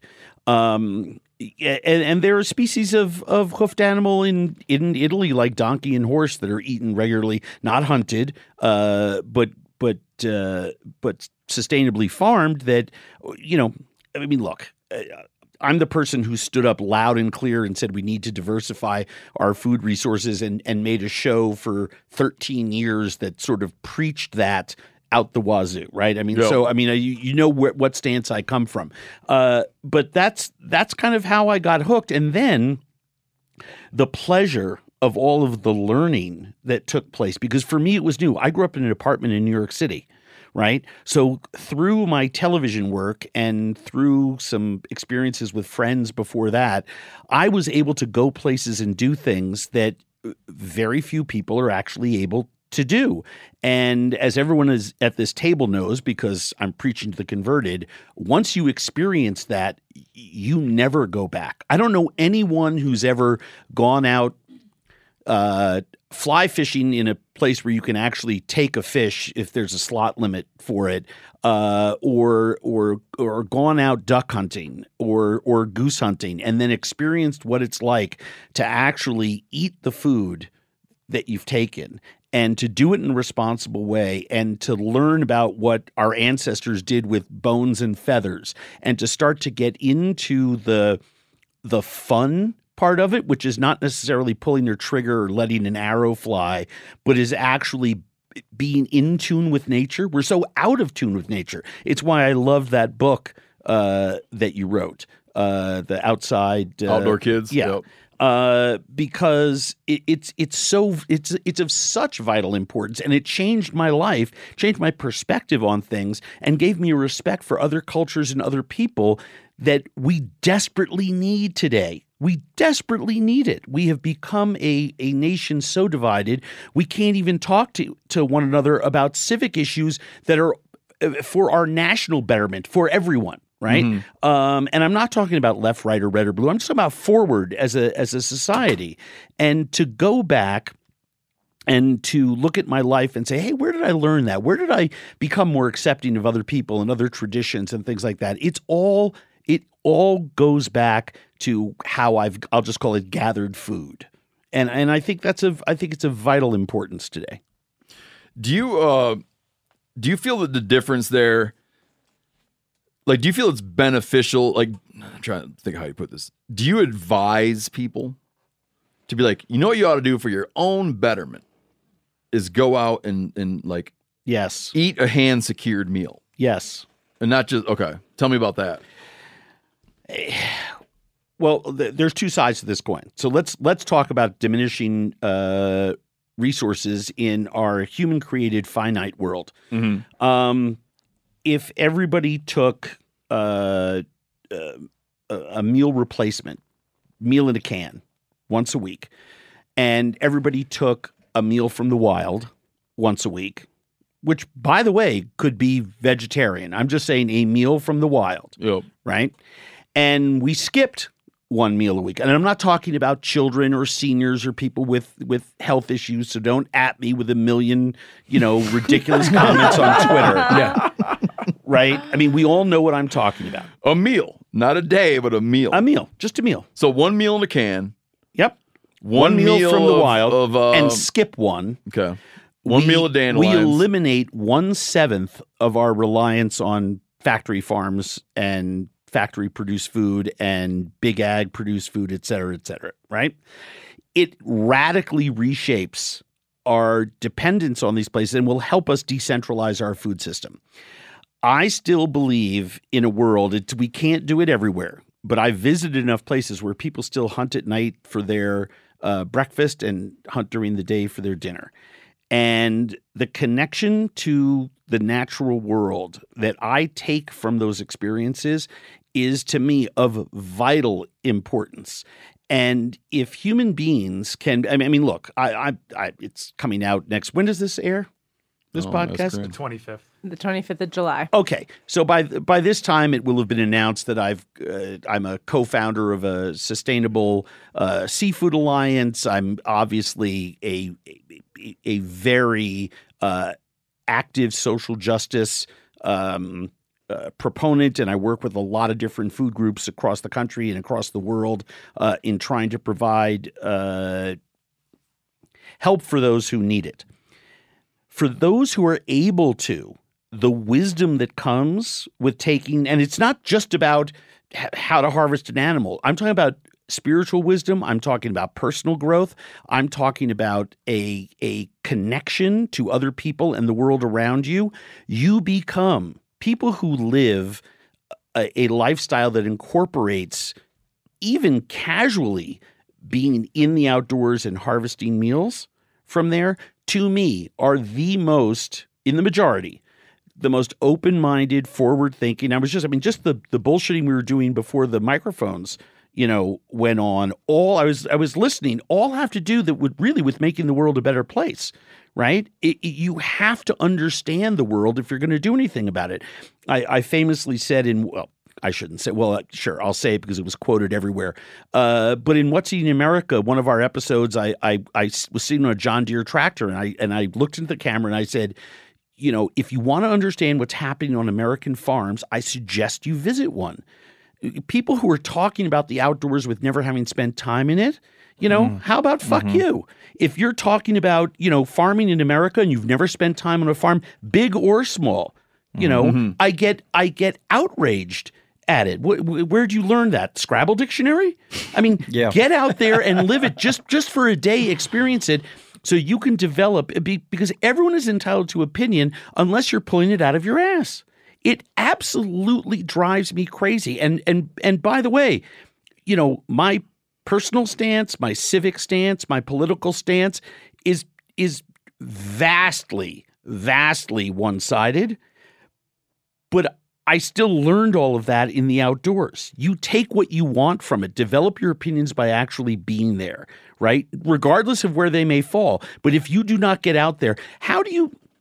I'll give you a really great example. Um, I believe everybody has to have a relationship with a power greater than themselves. If you think you're the be all and end all and you're living totally in ego, you will not be successful in life. I got to, I, I don't want to bore people with two hours of stories about it, but it, you know, flat out, you have to believe in something. I don't care what it is, but believe in something bigger than yourself. It can be nature, it could be family, it could be other human beings, it could be The galaxy. what, whatever it is. Telescope believe Yeah, in exactly. believe in something bigger than yourself, right? So I'm I'm I'm hunting elk uh, out with the uh, leaders of the Taos Pueblo, and we go up to one of their sacred mountains. Um, we heard elk, we we called elk, we saw elk. It it was it got too dark, and we were too far away. Never put the gun to my shoulder. Still one of the greatest greatest nights uh, uh, of of my life. And then we sat around a fire for five hours uh, with their war chief, with their tribal leader, with people, and they started teaching me about the the mountain we were on and about the history of their of their people. And they just told stories because that's how they communicate and pass on traditions by telling stories. Uh, and we we put it in the show as best we can. You know, we got 44 minutes with commercials. Um, but it was afterwards when one of them said to me, "Come here," and we we we walked around about I don't know a quarter mile down this this hill to this place that was just like two acres of six inch deep moss. It's all it was was moss, this huge field of moss. But it happened to they they they, they called it a very sacred ground because it faced a certain constellation of stars. And I lay down there, and he started to talk to me about you know some of their spiritual practice and what other people might call godly belief and wisdom. And it absolutely, I have never forgotten that moment. I remember every word that was spoken to me. And it was really all about what we do for other people and being in service to other people. That that's our purpose with being here on planet Earth, that they believe that we are meant to love each other and be of service to other human beings. Full stop, which was identical to what the shaman of the Ju/'hoansi in Botswana had said to me after a trance dance where he he and I, he pulled me out of myself and we floated above my body and shared an out of body experience. And we documented in the show. I burst into tears. I sat outside his his hut after he passed out and slept for 12 hours. I wouldn't leave. I wouldn't shoot because I needed to be the first one to talk to him with the translator to say to make sure what he experienced was what I mm-hmm. Experienced. And um, if if it hadn't happened to me, I w- I would call bullshit on it.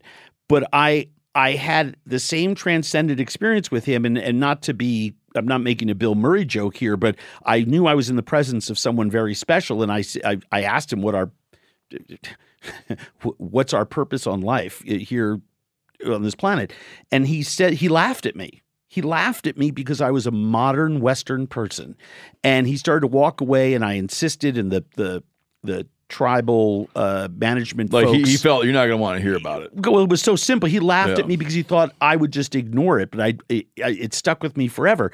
The the tribal management uh, officer that was with us, who was the grandson of one of the other uh, shamans, asked him to please answer if he would answer the question. I didn't want to push too much, and he turned around and basically said in his language. You're an idiot. It's to love each other and take care of each other, which is exactly what the the tribal elder uh, of the Taos Pueblo people said. These are these are spiritual truths that go back to the very beginning of time of how we're supposed to treat each other and our planet. And I have yet to learn any of that from a book. I've yet to learn any of that from from other experiences other than being out in the world with people who are living in harmony with nature, which means taking food from their natural surroundings. So I believe very strongly, to get back to your question, that taking food from our natural surroundings is a very, very, very important part of what should be an everyday lifestyle for everyone. And that includes conser I mean, I look, I'm preaching to the converted. Your listeners understand this. That includes conservation, that includes how we care for each other, how we feed each other. It includes how we make laws, it includes how we think about our ecosystems. And I think it's vitally important. I I can't imagine I feel sorry for the people that don't get to experience that. In your in your wanderings, uh, what culture or indigenous group or tribal group um, kind of had the the lifestyle, the wild foods pattern, where you thought like these guys got it figured out? Well, it, it's all the protected tribes. I mean, I've been very lucky. I, I think we're up to now 57 tribal groups that are the governments of those countries don't allow contact uh, outsiders with them. I've lived with I think 14 of them, uh, and That's impressive. yeah, it's it's great. an incredible experience. Yeah. Um, and I didn't realize it at the time. I I, I went to I went to a, a teaching university, uh, University of India, big uh, school, and uh, the anthropology department there was uh, was they teach a course on using bizarre foods, and they wanted me to come down and give a talk, and uh, I, I found myself with the anthropology department at night at a little private meet and greet at, at the dean's home. And uh, I was introduced to other people as an anthropologist. And I, I laughed at him. I said, I'm a TV, I'm a fat white guy that goes around the world and eats bugs. Um, this was If by, if by anthropologist you mean 13 years ago. And uh, he said, "Oh no, no, no." He says, "We have we have tenured professors here that have maybe spent time with two tribes of the type that you have spent weeks and weeks and weeks with many and many." The- So the first inkling I got about how special the experience Yeah, uh, yeah, I got you. was, and and now they don't really make TV like that anymore. Um, and the one thing that I found is all those protected groups live in in concert with their natural surroundings. So the ones in Amazonia, right, um, in, in in the deepest parts of Amazonia, where there are no seasons, where it's give or take a degree or two, the same temperature every day, the same weather system every day. They constantly are are hunting and fishing the same animals, gathering the same fruits, gathering the same vegetables. That's much different, say, than the Ju/'hoansi, who live in a place that has seasons. Uh, even though it's the the high desert in Botswana, outside about five, four or five hours outside of the Aha Hills. Um, they have seasons. So when we got there, they were eating uh, beetles roasted and mashed with marula nuts because marula fruit was fall. They'd eat the fruit, they'd roast the nuts, mash them with these bugs that they roasted, and they would make this paste and dry it. And it reminded me of those old Tiger's Milk power bars. Talking about the old Oh, wrestling days. I mean, the, the world's first power bar. Those Yeah. and they stank and they were Yeah. chewy and they're just like bad taffy. And and that's what that food was. But they ate that for eight, nine days until those bugs were gone and the marula fruit had fallen from the trees and was all gone. Right. Mhm. And then they moved on to kudu. right? That's a jump. And, uh, blew my mind. Absolutely blew my mind. Uh, and I was like, oh, okay. And they're like, no, because now, usually after the season and the younger animals are old enough. So it's at that point that they're pushing older males out of the out of the herd and that's what we harvest is the older males that are pushed out of the herd. And we only do it at and, and just every week had a different yeah, yeah. you know food or two or three uh, to it. And and I think those are the those are the places that I was most impressed with. Any other group has access to things all the time and is trading with people in towns or cities and modernism has crept in and it's more of a convenience lifestyle um, I, I think I would be okay with with living the the pure seasonal structure that I viewed with a with a couple of other tribes. It really is it really is absolutely unbelievable. The the it's, lessons, really, it's an interesting observation that you made. I hadn't really thought of that equatorial hunter gatherers are um they're not dealing with that. Correct. Right? Like you might you probably have trees like if, if you have an array of date trees all the time. Yeah, there's probably some date tree at any given time is probably fruiting. Anytime. Yeah. Anytime. And the and the fish that they like are always there. Yep. The animals that they like are always there. Um, you know, I mean, the skill set of those people, you know, wild chickens, kind of like a grouse, popping up out of the the ferns in a forest. So there's trees in your way. I'm talking about a dense rainforest. Okay, you talk about hard shots, and they take off, moving, let's say, from right to left, and they have these these people are hunting with tiny flightless arrows, and they don't miss. Featherless arrows. Yeah, they don't miss the the with the um with the uh, the Ju/'hoansi, uh, a a black mamba, you know, the five step snake that bites you, you're dead in five steps, came into the camp while we were there, a, an actual rare occurrence. But those animals hunt and they will come back for the same scent and the same smell. So the entire tribe drops, I mean, drops everything. One person, and, and they have an emergency protocol system for this. One person kicks out the fire, everyone else gathers the, the, the belongings, which, by the way, are group owned, not individual owned. And they all 30 of them, little kids, grandpas, and everyone in between, starts chasing the snake. But they all gather sticks and stones as they're running and they keep throwing it. The idea is they want to chase the snake up a tree. And so eventually, after about a mile of this, by the way, our instinct, because it's been drilled into us, was Right. you see a five step snake, you run the other way. So we all took like eight steps back, and then your your TV sense kicks in. You're like, oh no, no, no, we have to document this, and then we start running behind them, and we put it in our show. We got the snake shot of it climbing up the tree, and you know, a 12 year old kid literally comes running up with a slingshot. By the way. Not the kind that you know has a fork Like and David a and rubber band. Goliath I'm talking about a Oh, David sling. sling, Yeah. with a rock in it, and from 30 feet out from the tree, because you can't be, you have to be out from the tree to get it. He waited for the snake to come to an edge and look out at everyone, spins his thing. I mean, no, he didn't take time to tee it up. He didn't, you know, like uh, the traditional, you know, like take your time, get your breathing down. He just hucked this thing, bang, hits it on the head, and it starts to drop. And he throws three three more times, total of four. Hit it three times, missed once. Snake is almost dead on the ground, and then everyone in the tribe takes turns stomping it, and then they throw it into a uh, crucifixion bush, which is a bush that has so many big thorns on it. That's the Western name for it. That's where they, they throw it because if you step on the bones, it can kill you even a year later. So they want it to rot and die in the heat and no bleach out in that, and no one's going to bump into it if it's on the top of a crucifixion bush. Um, it- uh, it- the most incredible thing I've ever seen. But you you start to get like that an- the, the protocol. a- a- an appreciation Yeah. For that. Those seasonal uh, tribal people are absolutely unbelievable with with skill sets. By the way, and I know that there's people here at this table who've experienced this with skill sets that far outweigh uh, anything. I mean.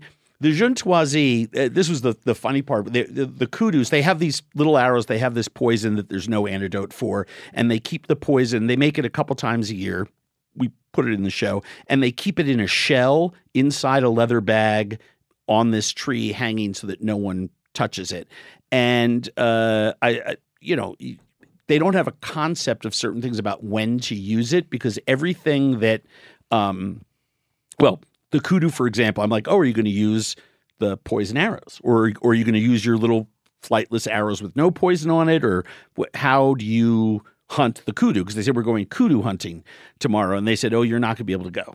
And this is through our translator and it's like well no we'll, we'll be stealthy and quiet and just send andrew in one camera i mean the usual conversation we have with everyone about this and they're like no you, you won't be able to keep up running with us and you'll you'll die of exhaustion and you'll get lost and we're like be any fun. we're like You'll die. what do you mean running? And it's like, well, and, and they don't have a, a term that we have for sporting, but it was essentially the idea was they run and throw rocks and sticks until the animal is exhausted and they get it to a place where it's in a canyon against a wall and then they walk up to it and strangle it Hmm. and then bleed it out. That's how they hunt kudu. Right. Okay. They don't A use notoriously athletic animal. they run after it until it's exhausted. Right. So think about that, right? We were not allowed to, our insurance company, we weren't allowed to leave camp with less than six liters of water on our bodies. Had Hmm. to carry six for each person. Someone has to have the medical. I mean, just I mean, the the precautions were insane. And these people are just walking out. They eat these little berries that helps their body retain moisture. They drink in the morning, then they come back and drink a lot at night. Uh, but they're they're fine during the day, including run. It, you know, it's 120 degrees. You know, in the middle of the desert, in the hot sun, and they're chasing kudu. Chasing kudu. Okay. That's new for me. Yeah. I, I just sat there and I was, you know, and everyone in these, ev- the one thing all of those protected tribes have in common, and you, you, you, you know, you hit on one of the differences with where they they are in the world, but all of them are doctors, lawyers, engineers, uh, farmers, hunters, soldiers, right, builders. I mean, Mhm. that, that we we have lost so much skill set. cross-training, Well, it- it's insane. Yeah. It's insane, and and the, the the young people in these tribes are taught all this at a, from starting at a very early age. I mean, they're all pharmacists. I mean, you know, someone gets. I mean, here's the thing: you you look at. I'm sitting there at one point. Uh, you know, and I only come back to the Ju/'hoansi because it was the, the one of the first, second protected tribe I was ever with, and I'm like, God, there's a lot of old people here. Don't they get sick? And the the the uh, the folks who were with us uh, from the their parks department uh, and tribal management office were like, sure, they get sick all the time. They take medicine. They looked at me like I'm an idiot. Like, of course they get sick. They have their diseases. One of the reasons we keep them away from you people is we don't want other diseases brought in, right? But I, I, I was like, oh yeah, they get sick, and then they use their own, uh, you know, medicines Yeah. to heal themselves and people break bones and they he, they splint them and they know and they rehab them Mm-hmm.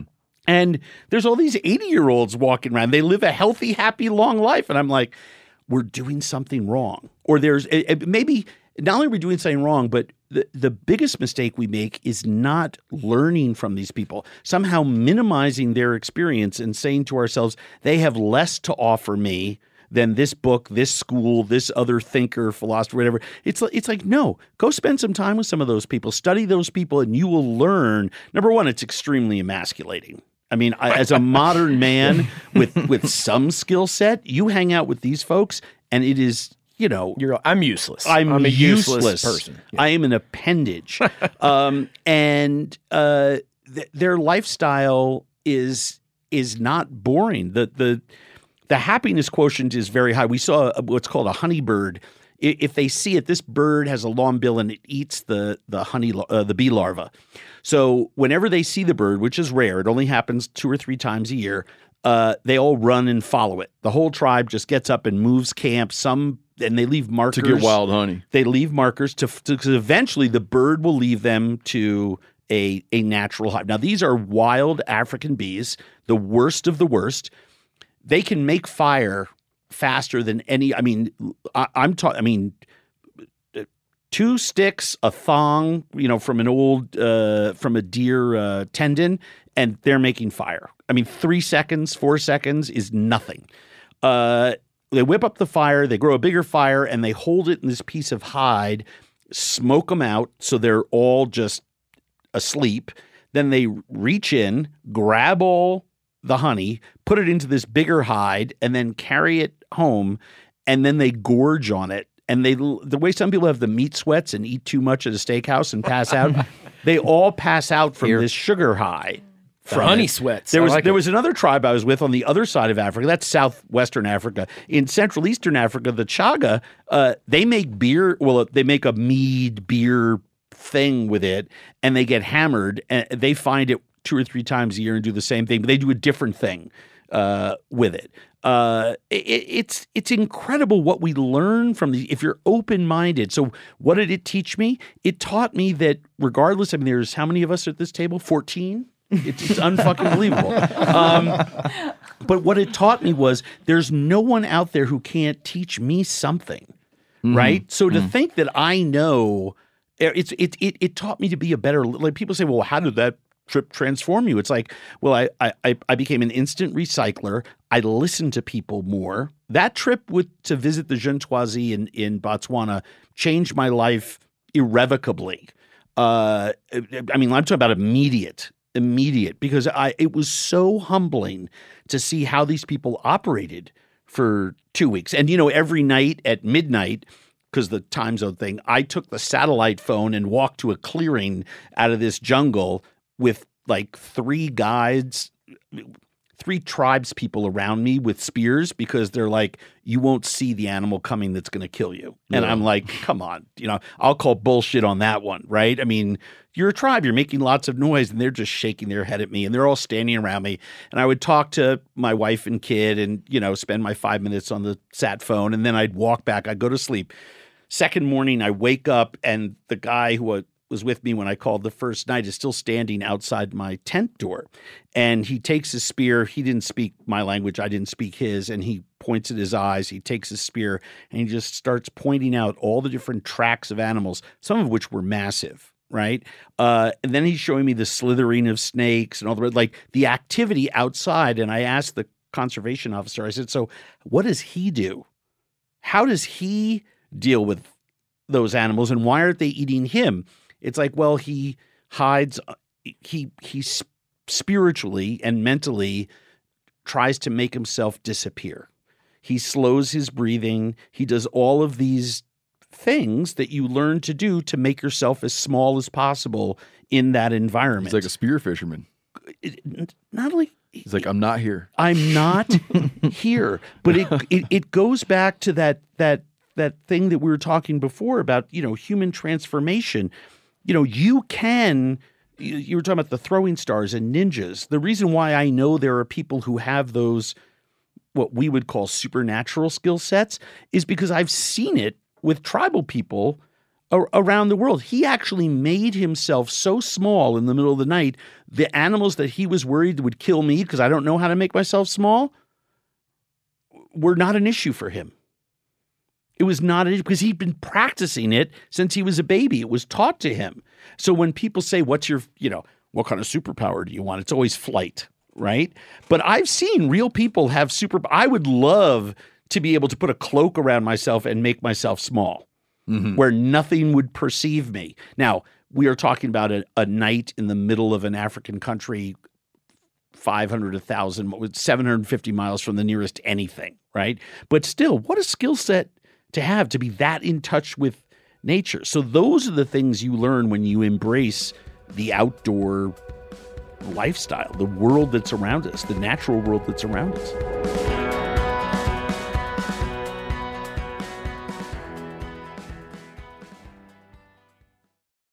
Hey, everybody, I'm talking here about Montana Knife Company from our very own state of Montana. This company was founded by one of the most experienced master bladesmiths in the world, Josh Smith, who, over recent months, I've become friends with. And my God, have I learned a lot about knives from this guy.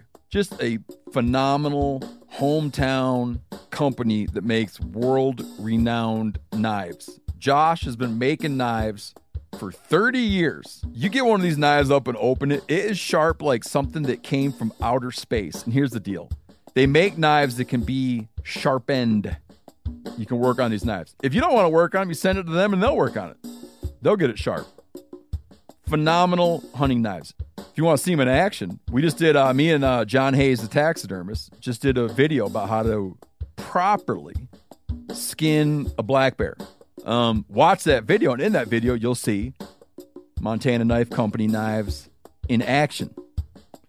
MKC products usually sell out in minutes of being released, which is true. But now, for the first time, they're dabbling with having knives in stock on their site. So, right now, you can grab yourself a Blackfoot 2.0 or the Ultralight Speed Goat. Use code MeatEater and you get 10% off your first order. Montana Knife Company. Working knives for working people. 10% off with the code MeatEater. That's a good deal.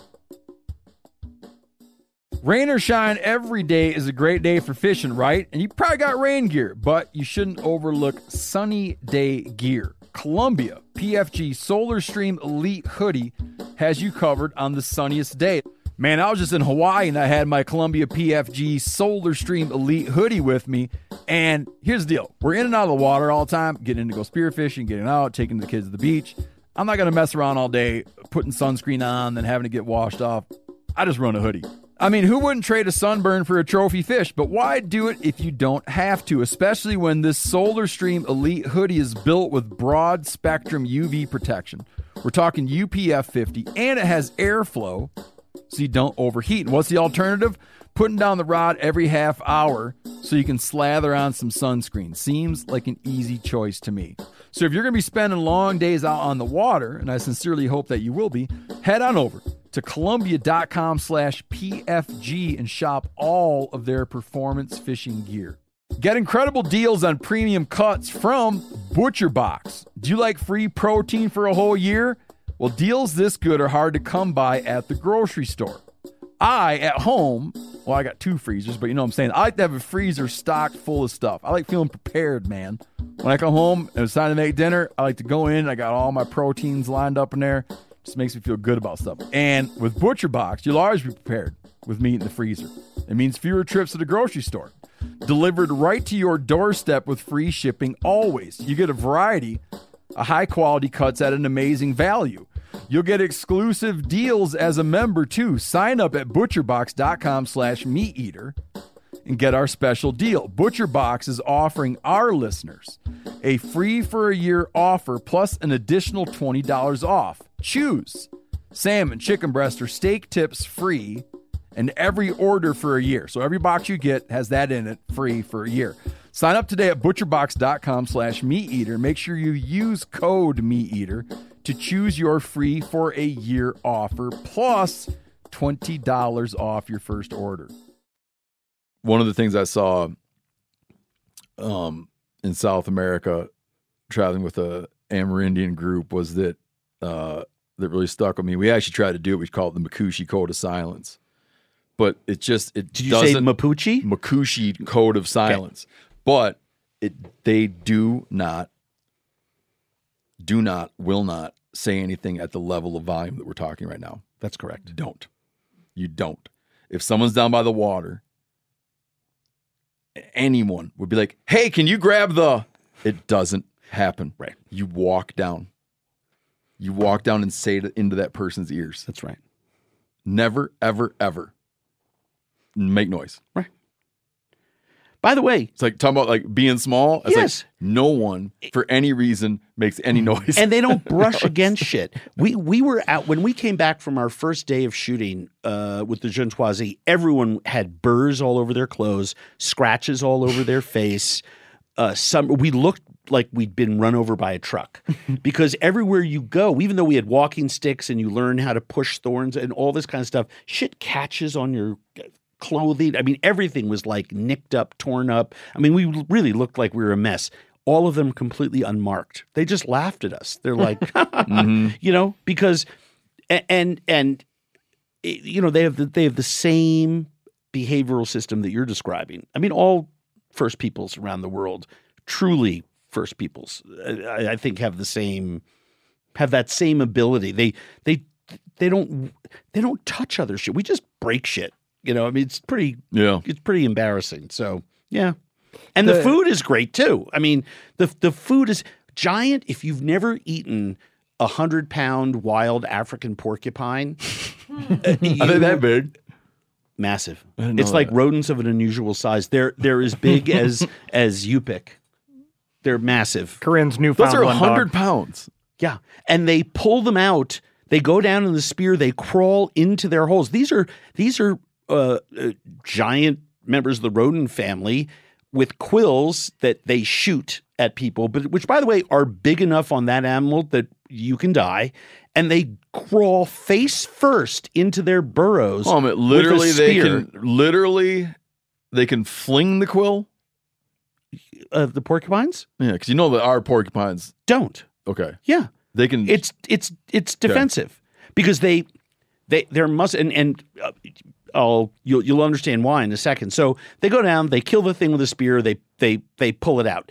The first thing they do is all the women descend on the thing and they they use because the quills are so big, they're hollow and they use it for jewelry and they cluster the tips together to make these little poking weapons and and sewing needles and all this other stuff, right? So then you're left with this bald porcupine and it's all white fat because the the quills are their hair right? And it gets cold at night in the desert so it's really thick and dense with this stuff.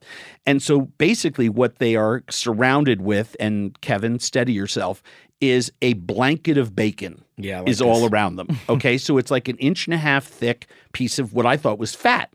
Well when they clean the animal they throw the meat and the bones up into the trees to let them dry.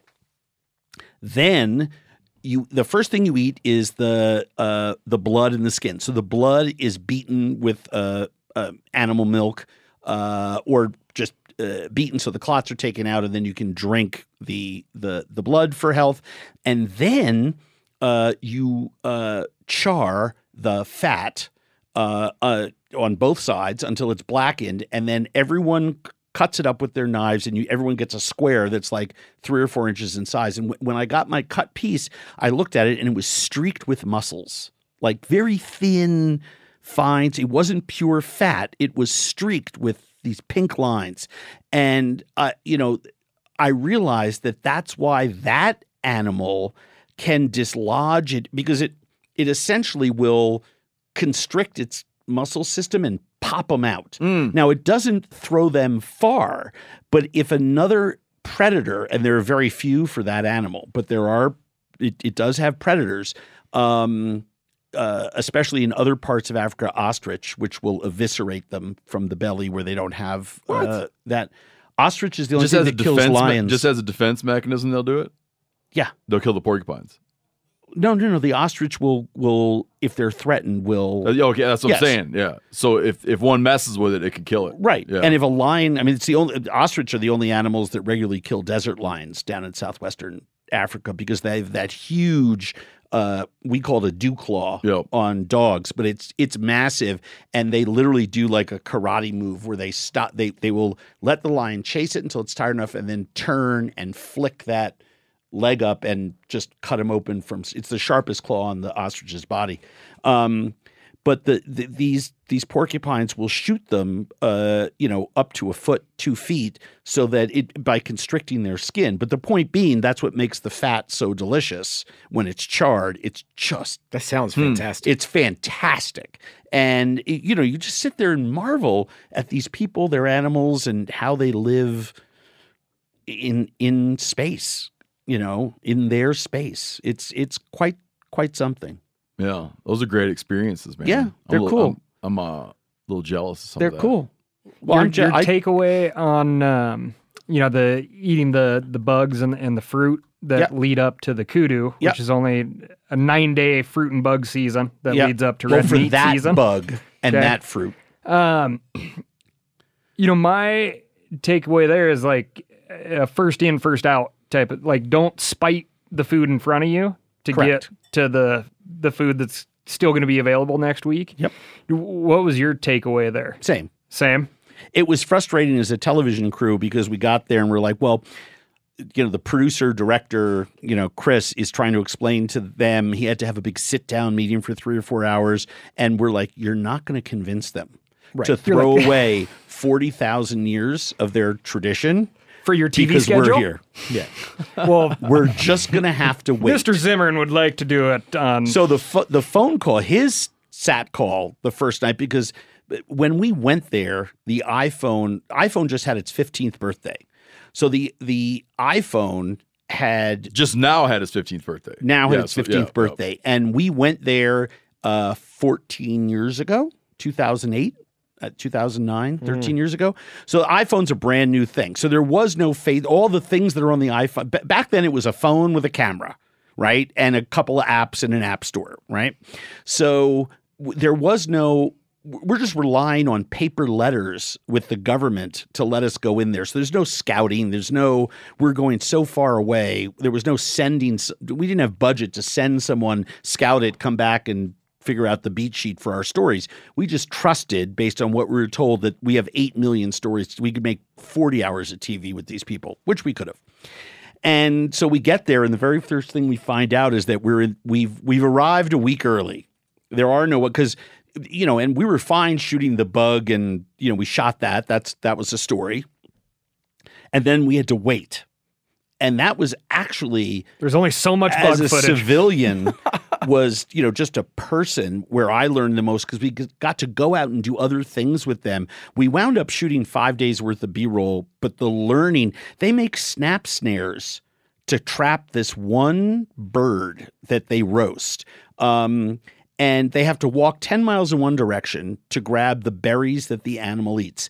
And they take it then 10 miles in the other direction, right? So a 20 mile walk, right? And they put them in, in a place where the the birds fly by and are around, but where their favorite food doesn't grow. And they scatter them all over the ground and they make eight or nine little wooden snap snares, which they make in about four minutes with little uh, knives that are are made out of stone. I mean, the craftsmanship and the the quick time on this stuff, the skill set, and then no one like hooks up the snap snare and then it goes and you're like, oh, we gotta gotta be careful, gotta you know, there's no test and measure. They just make them and they work, and they lay these nooses on the ground, and then where the berries are, and then we're like. "Uh, Okay, we'll come back in a couple days. And we walk back in a couple days, and every single one of them has a bird in it. And I was like, wow, every one of them worked. And they couldn't under through the translator, they couldn't understand the point I was making. Yeah, they were like, well, why would we do it if it wouldn't work? Like my my point was that they couldn't even process it. Well, because the the question made no sense to them. We laid ten snap snares. Of course, we get ten birds. Right. And I Yeah, took like going my- into houses, be like, Yeah. all these refrigerators work. Exactly. I- and I and I pull and I took my knife out. You know, the the key to living with these people is to be useful because they take their cues from the animal world. It's identical and vice versa, right? So the useless people, old males, are pushed out of the tribe. They're exiled, or they're just let to die, or they're not healed because they have limited resources. Right? That's how they deal with these things. It's a very very primitive system for human management, right? So um, you try to be useful. You just try to carry shit. You just if you want them to be impressed by you, you have to do shit, right? And so I, I took out my knife and I was like, okay, I'll cut. I'll be useful. I'll cut the snares. And I almost got gang tackled when I took my knife out and moved towards the rope.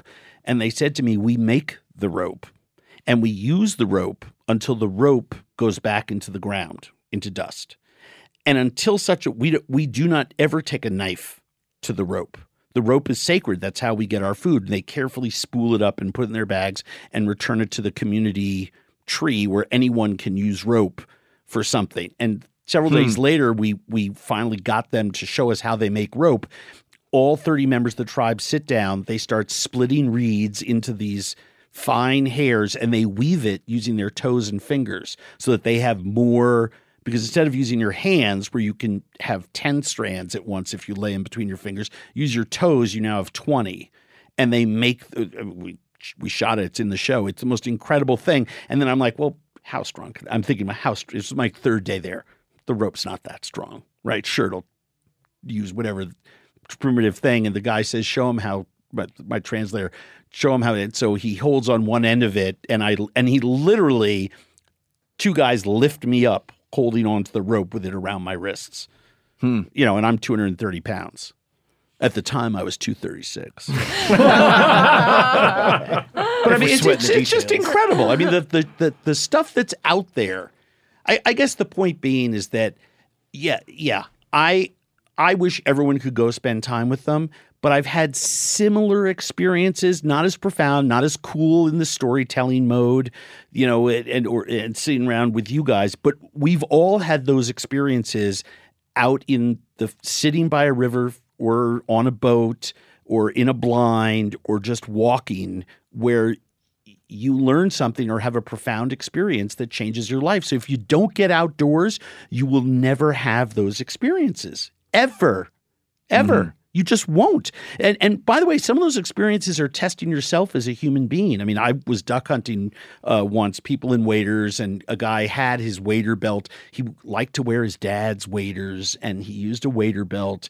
Um, he wasn't wearing neoprene, right? So of course he flip. He's the guy who winds up in the canoe flipping uh, in the freezing cold water of Canada in October, November, where we're duck hunting, trying to get the last days of the season. Because as the holes, as the ice forms, you know, you get those, you you know, They're really good hunting. really good hunting because they're just looking for a little bit of water.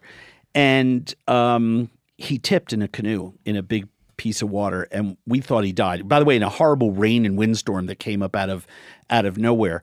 And so you you start talking about testing yourself when you see a and, and I, I'm not advocating let's all make a friend be in a dangerous place, but I had never I am. had to go.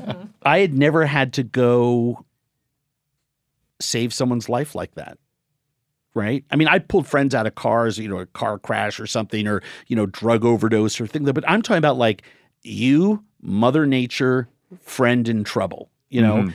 And you want to learn something about yourself or the other people around you, g- go through that experience, you know.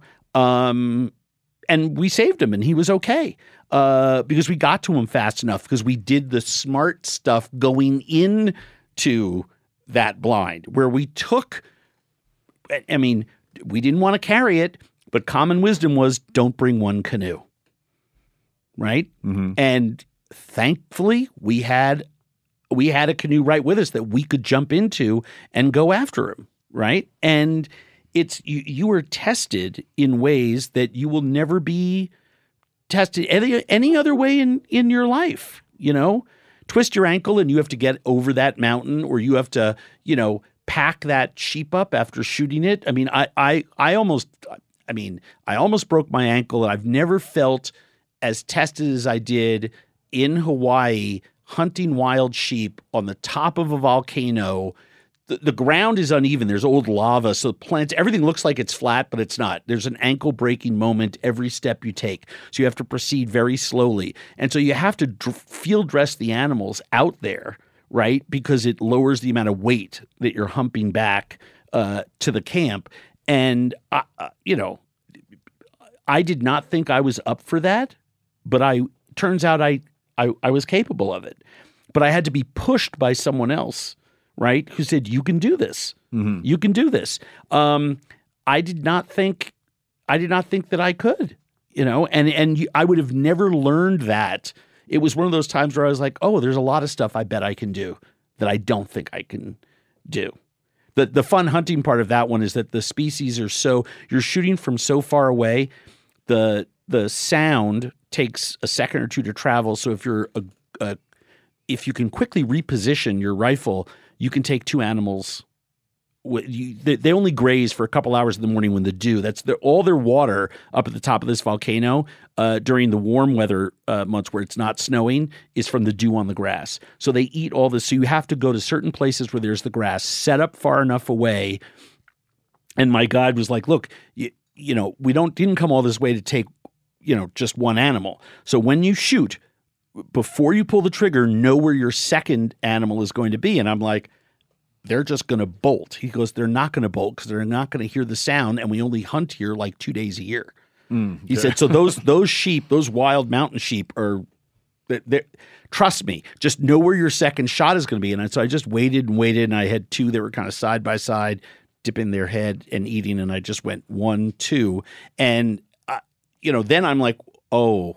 Now we each have to carry one, and you get down there, and they're really big coming in was hard enough for me. Going out, That's funny you mention that because I'm all like every sheep. I mean, even even in farmyards, whatever. I'm like, oh, things are giant. That's a big animal. I don't know why. Like you get in your head that it's like whatever, like a little like Mary's little lamb. That's a big animal. And heavy. Like, and Oh, heavy yeah, no, size. Stout. heavy. Yeah, and of stout. course, of course, my first my first thought is, you know, how how am I getting this out of here? And I I it, I didn't put it together that oh, we're going to share the carrying the meat and he's going to make a sled with the skin of one animal and we're going to get to a certain point and then we'll carry it when we can't anymore Mhm. because of the terrain and we wound up cooking it in a in a well he smoked it in a homemade smoking box that he made with sticks and green branches to sort of seal it up with a really low fire underneath. He said, Yeah, we got to cook it for five or six hours. And I'm like, Okay. And I'm like, Can we take one piece of meat and kind of lower it closer to the fire and sort of grill it up? And he's like, No, we have to smoke it all because this is the meat. We have to give half of it to the tribal people on whose land we're, you know, there, there's a, there's a thing, there's a, there's a thing we're doing here. And you know the the network note is uh, why didn't Andrew eat any of the grilled meat so that we had two different taste explanations and two different taste exp- it's like because we're violating 10,000 years of their tribal history and we wouldn't do that. And the they had a hard time understanding that. Tell uh tell folks what you're working on now because I know you got a few handful of projects going on. I do. Um, you know, I after years and years and years of telling stories like this at, at dinner party, well, making TV about it, but you know, telling stories about it, I uh, met someone in Minnesota who invited me ice fishing. Uh, that was, you know, one of the people who uh, runs Outdoor Channel, and he said you should really do you cook all that stuff? And I'm like, well, of course I do. And he goes, well, uh, I, said, look, I don't, I don't do stand and stir uh, TV. Uh, and he goes, "Uh, well, our viewers really like stand and stir TV. And he saw some of the stuff that my production company was making, and they said, do you want to do this show? And I said, sure. So, uh, you know, Wild Game Kitchen got birthed from that and premieres September 19th. Really excited uh, about it. We're going to try to do some crossover Yeah. stuff with Kevin, uh, which would be fun because we're full disclosure. Uh, we dated for a long time before he got married, and I got married. Um, We go back. No, we've been friends for a, a while, and it's it's great to be able to share those kind of things with people and just be a blast. Um, but yes, so th- that's happening. Uh, I'm working on. I've waited to do a cookbook my whole life to sort of structure it in a certain way so that the, Mhm. the cooking has to deal with the time periods in my life um, and is kind of structured a different way. So, so I you had to wait till you got old enough to have enough chapters. that's exactly right. Yeah. That's exactly right. And I also I, I I'm not a cookbook guy in in the sense that some people can you know have five cookbooks in them, or every year they're going to come out with a cookbook. Um, that's not my thing, right? Um, Mm-hmm. I, I tell stories in different ways, but I knew I had one great one, so let's just fire that. Let's use that powder, you know, at the best time possible, right? Um, And when are you releasing that so that I don't release a book at that same time? Just a quick heads up would be helpful. All right, well, Yeah. well, I'll let you know. Um, yeah, it's gonna be it's gonna be really special. Um, and Can I mention something that's real special that you should do? This this What's that? is also going to go on to um, be very useful for you. Sure, would be a compilation of uh, compliments that you've delivered off of Iron Chef. So, I mean, oh. we're talking about a skill unto mm. itself. Oh, thank It you. is. It is mm-hmm. beyond its its tertiary level deepness that you just can't get into. I, like I appreciate that. It's just being old and not dying and having a decent vocabulary and reading a lot and listening to people. You're going Oh. to do great in trivia. You're, bringing, you're bringing chefs to tears. You're like, let me tell you about what you just, what I just put in my mouth. It, it- you know something that it you know I mean Iron Chef the the ratings were fantastic. It was to, it's still top 10 for kids. It was top 10 you know past the magic mark of 2 weeks. So I'm assuming Top Chef uh, sorry Iron Chef will be uh will be picked up again and I'm assuming I'll be a part of it, you know, for right now. I can't imagine a world in which I'm not. The uh That's a hard seat to give up. Well, it's not me giving up. It's it's it's networks and stuff sometimes make really crazy decisions. Like, wow, that was great. A- Andrew's incredible, but we're going to ro- we, we want to rotate people. I mean, there, I'm sure there's that conversation gets had. It doesn't mean that that person who says it isn't either applauded or shot down. Sure, I don't know which. And and I'd like to think that my um my being on that show helped make it in in a small way a Oh, little I- bit of a success. And I've heard from people that they believe that. So I'm going to assume I'm doing it again. Um, but the, the important, I mean, the moments occur to me simply because it goes back to being out in the world and seeing shit. Uh, one of the chefs who was on the show, he, uh, I don't want to ruin it for people, but uh, Yia Vang, a Hmong chef from Minnesota, his family, uh, the Hmong are tribal people. Uh, they live in, an, in several areas where, where Thailand, Vietnam, and Laos all come together. They're a hill people. They're tribal. They're an ethnic group. They've never You had seeing the- us back here. They've never had their own. There Hey, you y'all, go. what's up? Hope you're listening. Ya They- Yang, I'm pointing out the the thing you sent us, the, the embroidery of young of Hmong activities. Love it.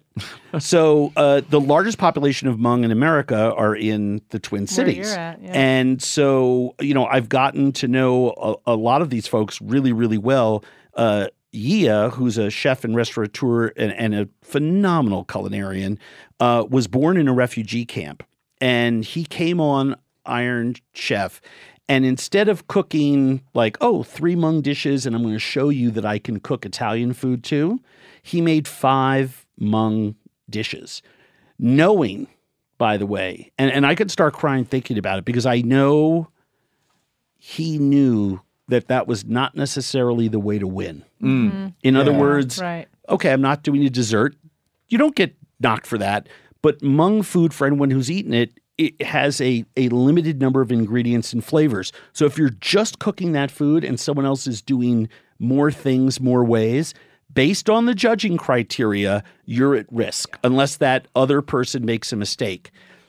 But he, I think, understood the moment and no one else was calling it out. And it may be because I live in a place where the Hmong live, or maybe I've just been out in the world and seen more marginalized human beings than other people have. Um, and I brought up, I just got everyone to stop. I mean, they left it in the show, but I essentially got the room to stop and just said, This is the first time Hmong food has ever been cooked on international television. First time ever. And so, what that says about inclusiveness and what that says about how we combat those who would not want to celebrate our diversity, what that says about how we accept marginalized people and how we shouldn't be continuing to do that because the food was spectacular and what he showed was spectacular. And he he took the he he used that opportunity to showcase not himself but his culture's food. And i thought that was just the coolest thing I've seen in a competition cooking show ever. To not have the ego to say, I want to win. He said, I may win because the other person makes a mistake. One of their dishes doesn't get plated. You're, I mean, you're Right. down 20% of your point value, right? So, I mean, there's no coming back from that. But he said, it's more important to cook my culture's food. And I, I think things like that are are absolutely mind boggling. That's that's the stuff that's important uh, to me. By the way, we, we're it, all things because I know we're running out of time. All things for are available at andrewzimmern.com. My my new Substack I think is really cool. The book's going to be really cool. Iron Chef's going to be cool. I'm shooting another uh, uh, 20 ep- 16 20 episodes of Family Dinner starting in a week or two on Magnolia. Um, and and probably most important for me at this point in my life because at some point, you know, TV's going to stop, right? But the the other things that I'm doing, I'm I'm a member of the International Rescue Committee, which Einstein founded in 1939, and I'm the international voice of nutrition uh, for them. David Miliband, Tony Blair's old Secretary of State, runs the IRC, and um, I, I've been able to work extensively uh, with them and going with them to a few African countries. Uh, next year, I was uh, blessed enough to be honored with being a United Nations World Food Program uh, global ambassadorship. So I'm doing a lot of work with them. They're the largest relief organization in the world, um, and they they have the distribution and the people power to make a really, really, really big difference. So I'm I'm excited to be working with them. And you know, a lot of the other social justice stuff that I'm doing around food is changing and morphing because kind of the older you get, there's that sweet spot window where I've been doing it long enough that now I can like actually talk to congressmen and senators and spend Mhm. more time in DC lobbying uh, and arm twisting for the issues that I think are important, like the ones we talked about, getting people to be able to spend time outdoors and preserving our natural world. So um, it's a it's a cool thing. It's a great time in my life. I'm not slowing down. I mean, that's that's for sure. I'm the you know, I just turned 61 and I'm proud of that because in my mind I'm like 30, you know, and behaviorally I'm either 13 or 8, depending on I have some close friends because I can be I suffer from infantilism. uh, which you know means I'm extremely immature, uh, just for a good solid couple hours every day. Um, and uh, but as I get older, I I've been able to challenge some of my energies away from just the the TV book sort of me me me ism and and try to do a little more us us us work. And I think that's I think that's a very natural progression for human beings. That's solid. That's yeah, great. yeah, it's All good stuff. Thanks for coming on the show. Oh, I, this was a a bucket list cross off item. Oh, I'm glad you could provide that. Well, I, I mean, I've known Kevin for a long time. You and I have have we've met once before, but known each other Yep, yep. for a long time, and obviously have had a lot of different paths of ours cross and traverse uh, over the years. But I'm I'm such a huge admirer of of people who do the right things with their platform, no matter how big or how small. And I've I've publicly said that for those whom have been lucky enough to get a slightly larger platform, if they waste it, it, it, it to me there's nothing sadder. There's nothing sadder than someone wasting their pro, uh, their platform.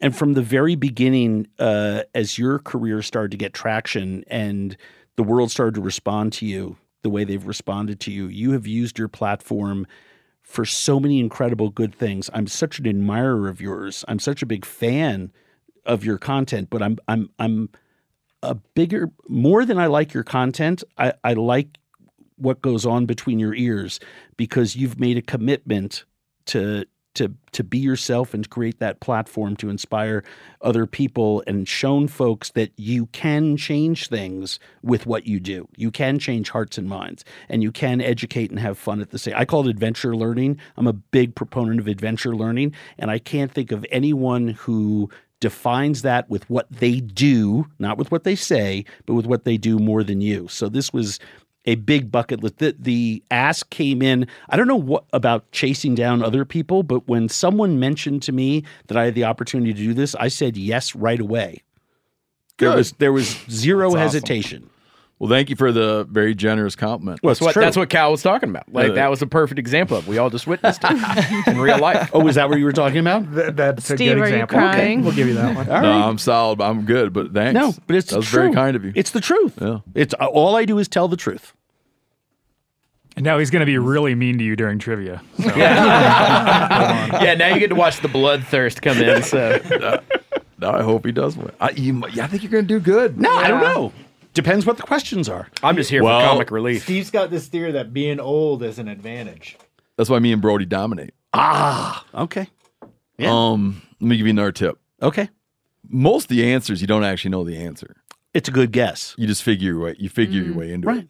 Yeah. Okay. So you got a lot of like Good things. to- you got a lot of pay things to figure from. Okay. Where you're like, well, it wouldn't be that. That wouldn't make Right. sense. Right. No, that's like any other, like the SATs Yeah. that I cheated on anyway.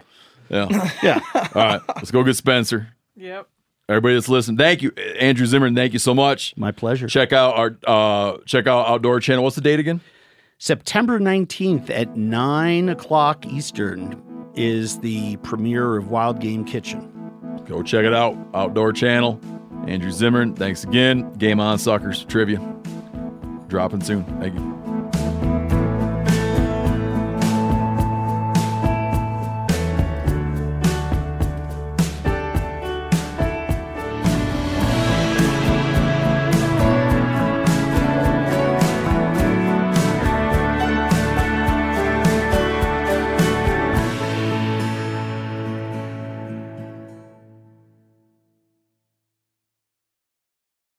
You never want to find yourself out on the water fishing without your essentials. So it's best to always pack a Columbia PFG Solar Stream Elite hoodie to protect against the sun. Man, I was just in Hawaii and I had my Columbia PFG Solar Stream Elite hoodie with me. And here's the deal we're in and out of the water all the time, getting in to go spearfishing, getting out, taking the kids to the beach. I'm not going to mess around all day putting sunscreen on, then having to get washed off. I just run a hoodie. Columbia PFG has a lot of great gear. So before you head out on the water, head over to Columbia.com slash PFG to shop their performance fishing gear. Sport Dog is the most recognized brand in the hunting dog training industry. The Sport Dog promise to consumers is simple gear the way you'd design it. Every product Sport Dog builds is meticulously designed and rigorously tested in the field, ensuring it withstands the toughest conditions you and your dog may encounter. I've used that sport dog collar in different temperatures. It just doesn't stop working. Get 20% off your first purchase using code MeatEater. So go to www.sportdog.com slash meat eater to learn more.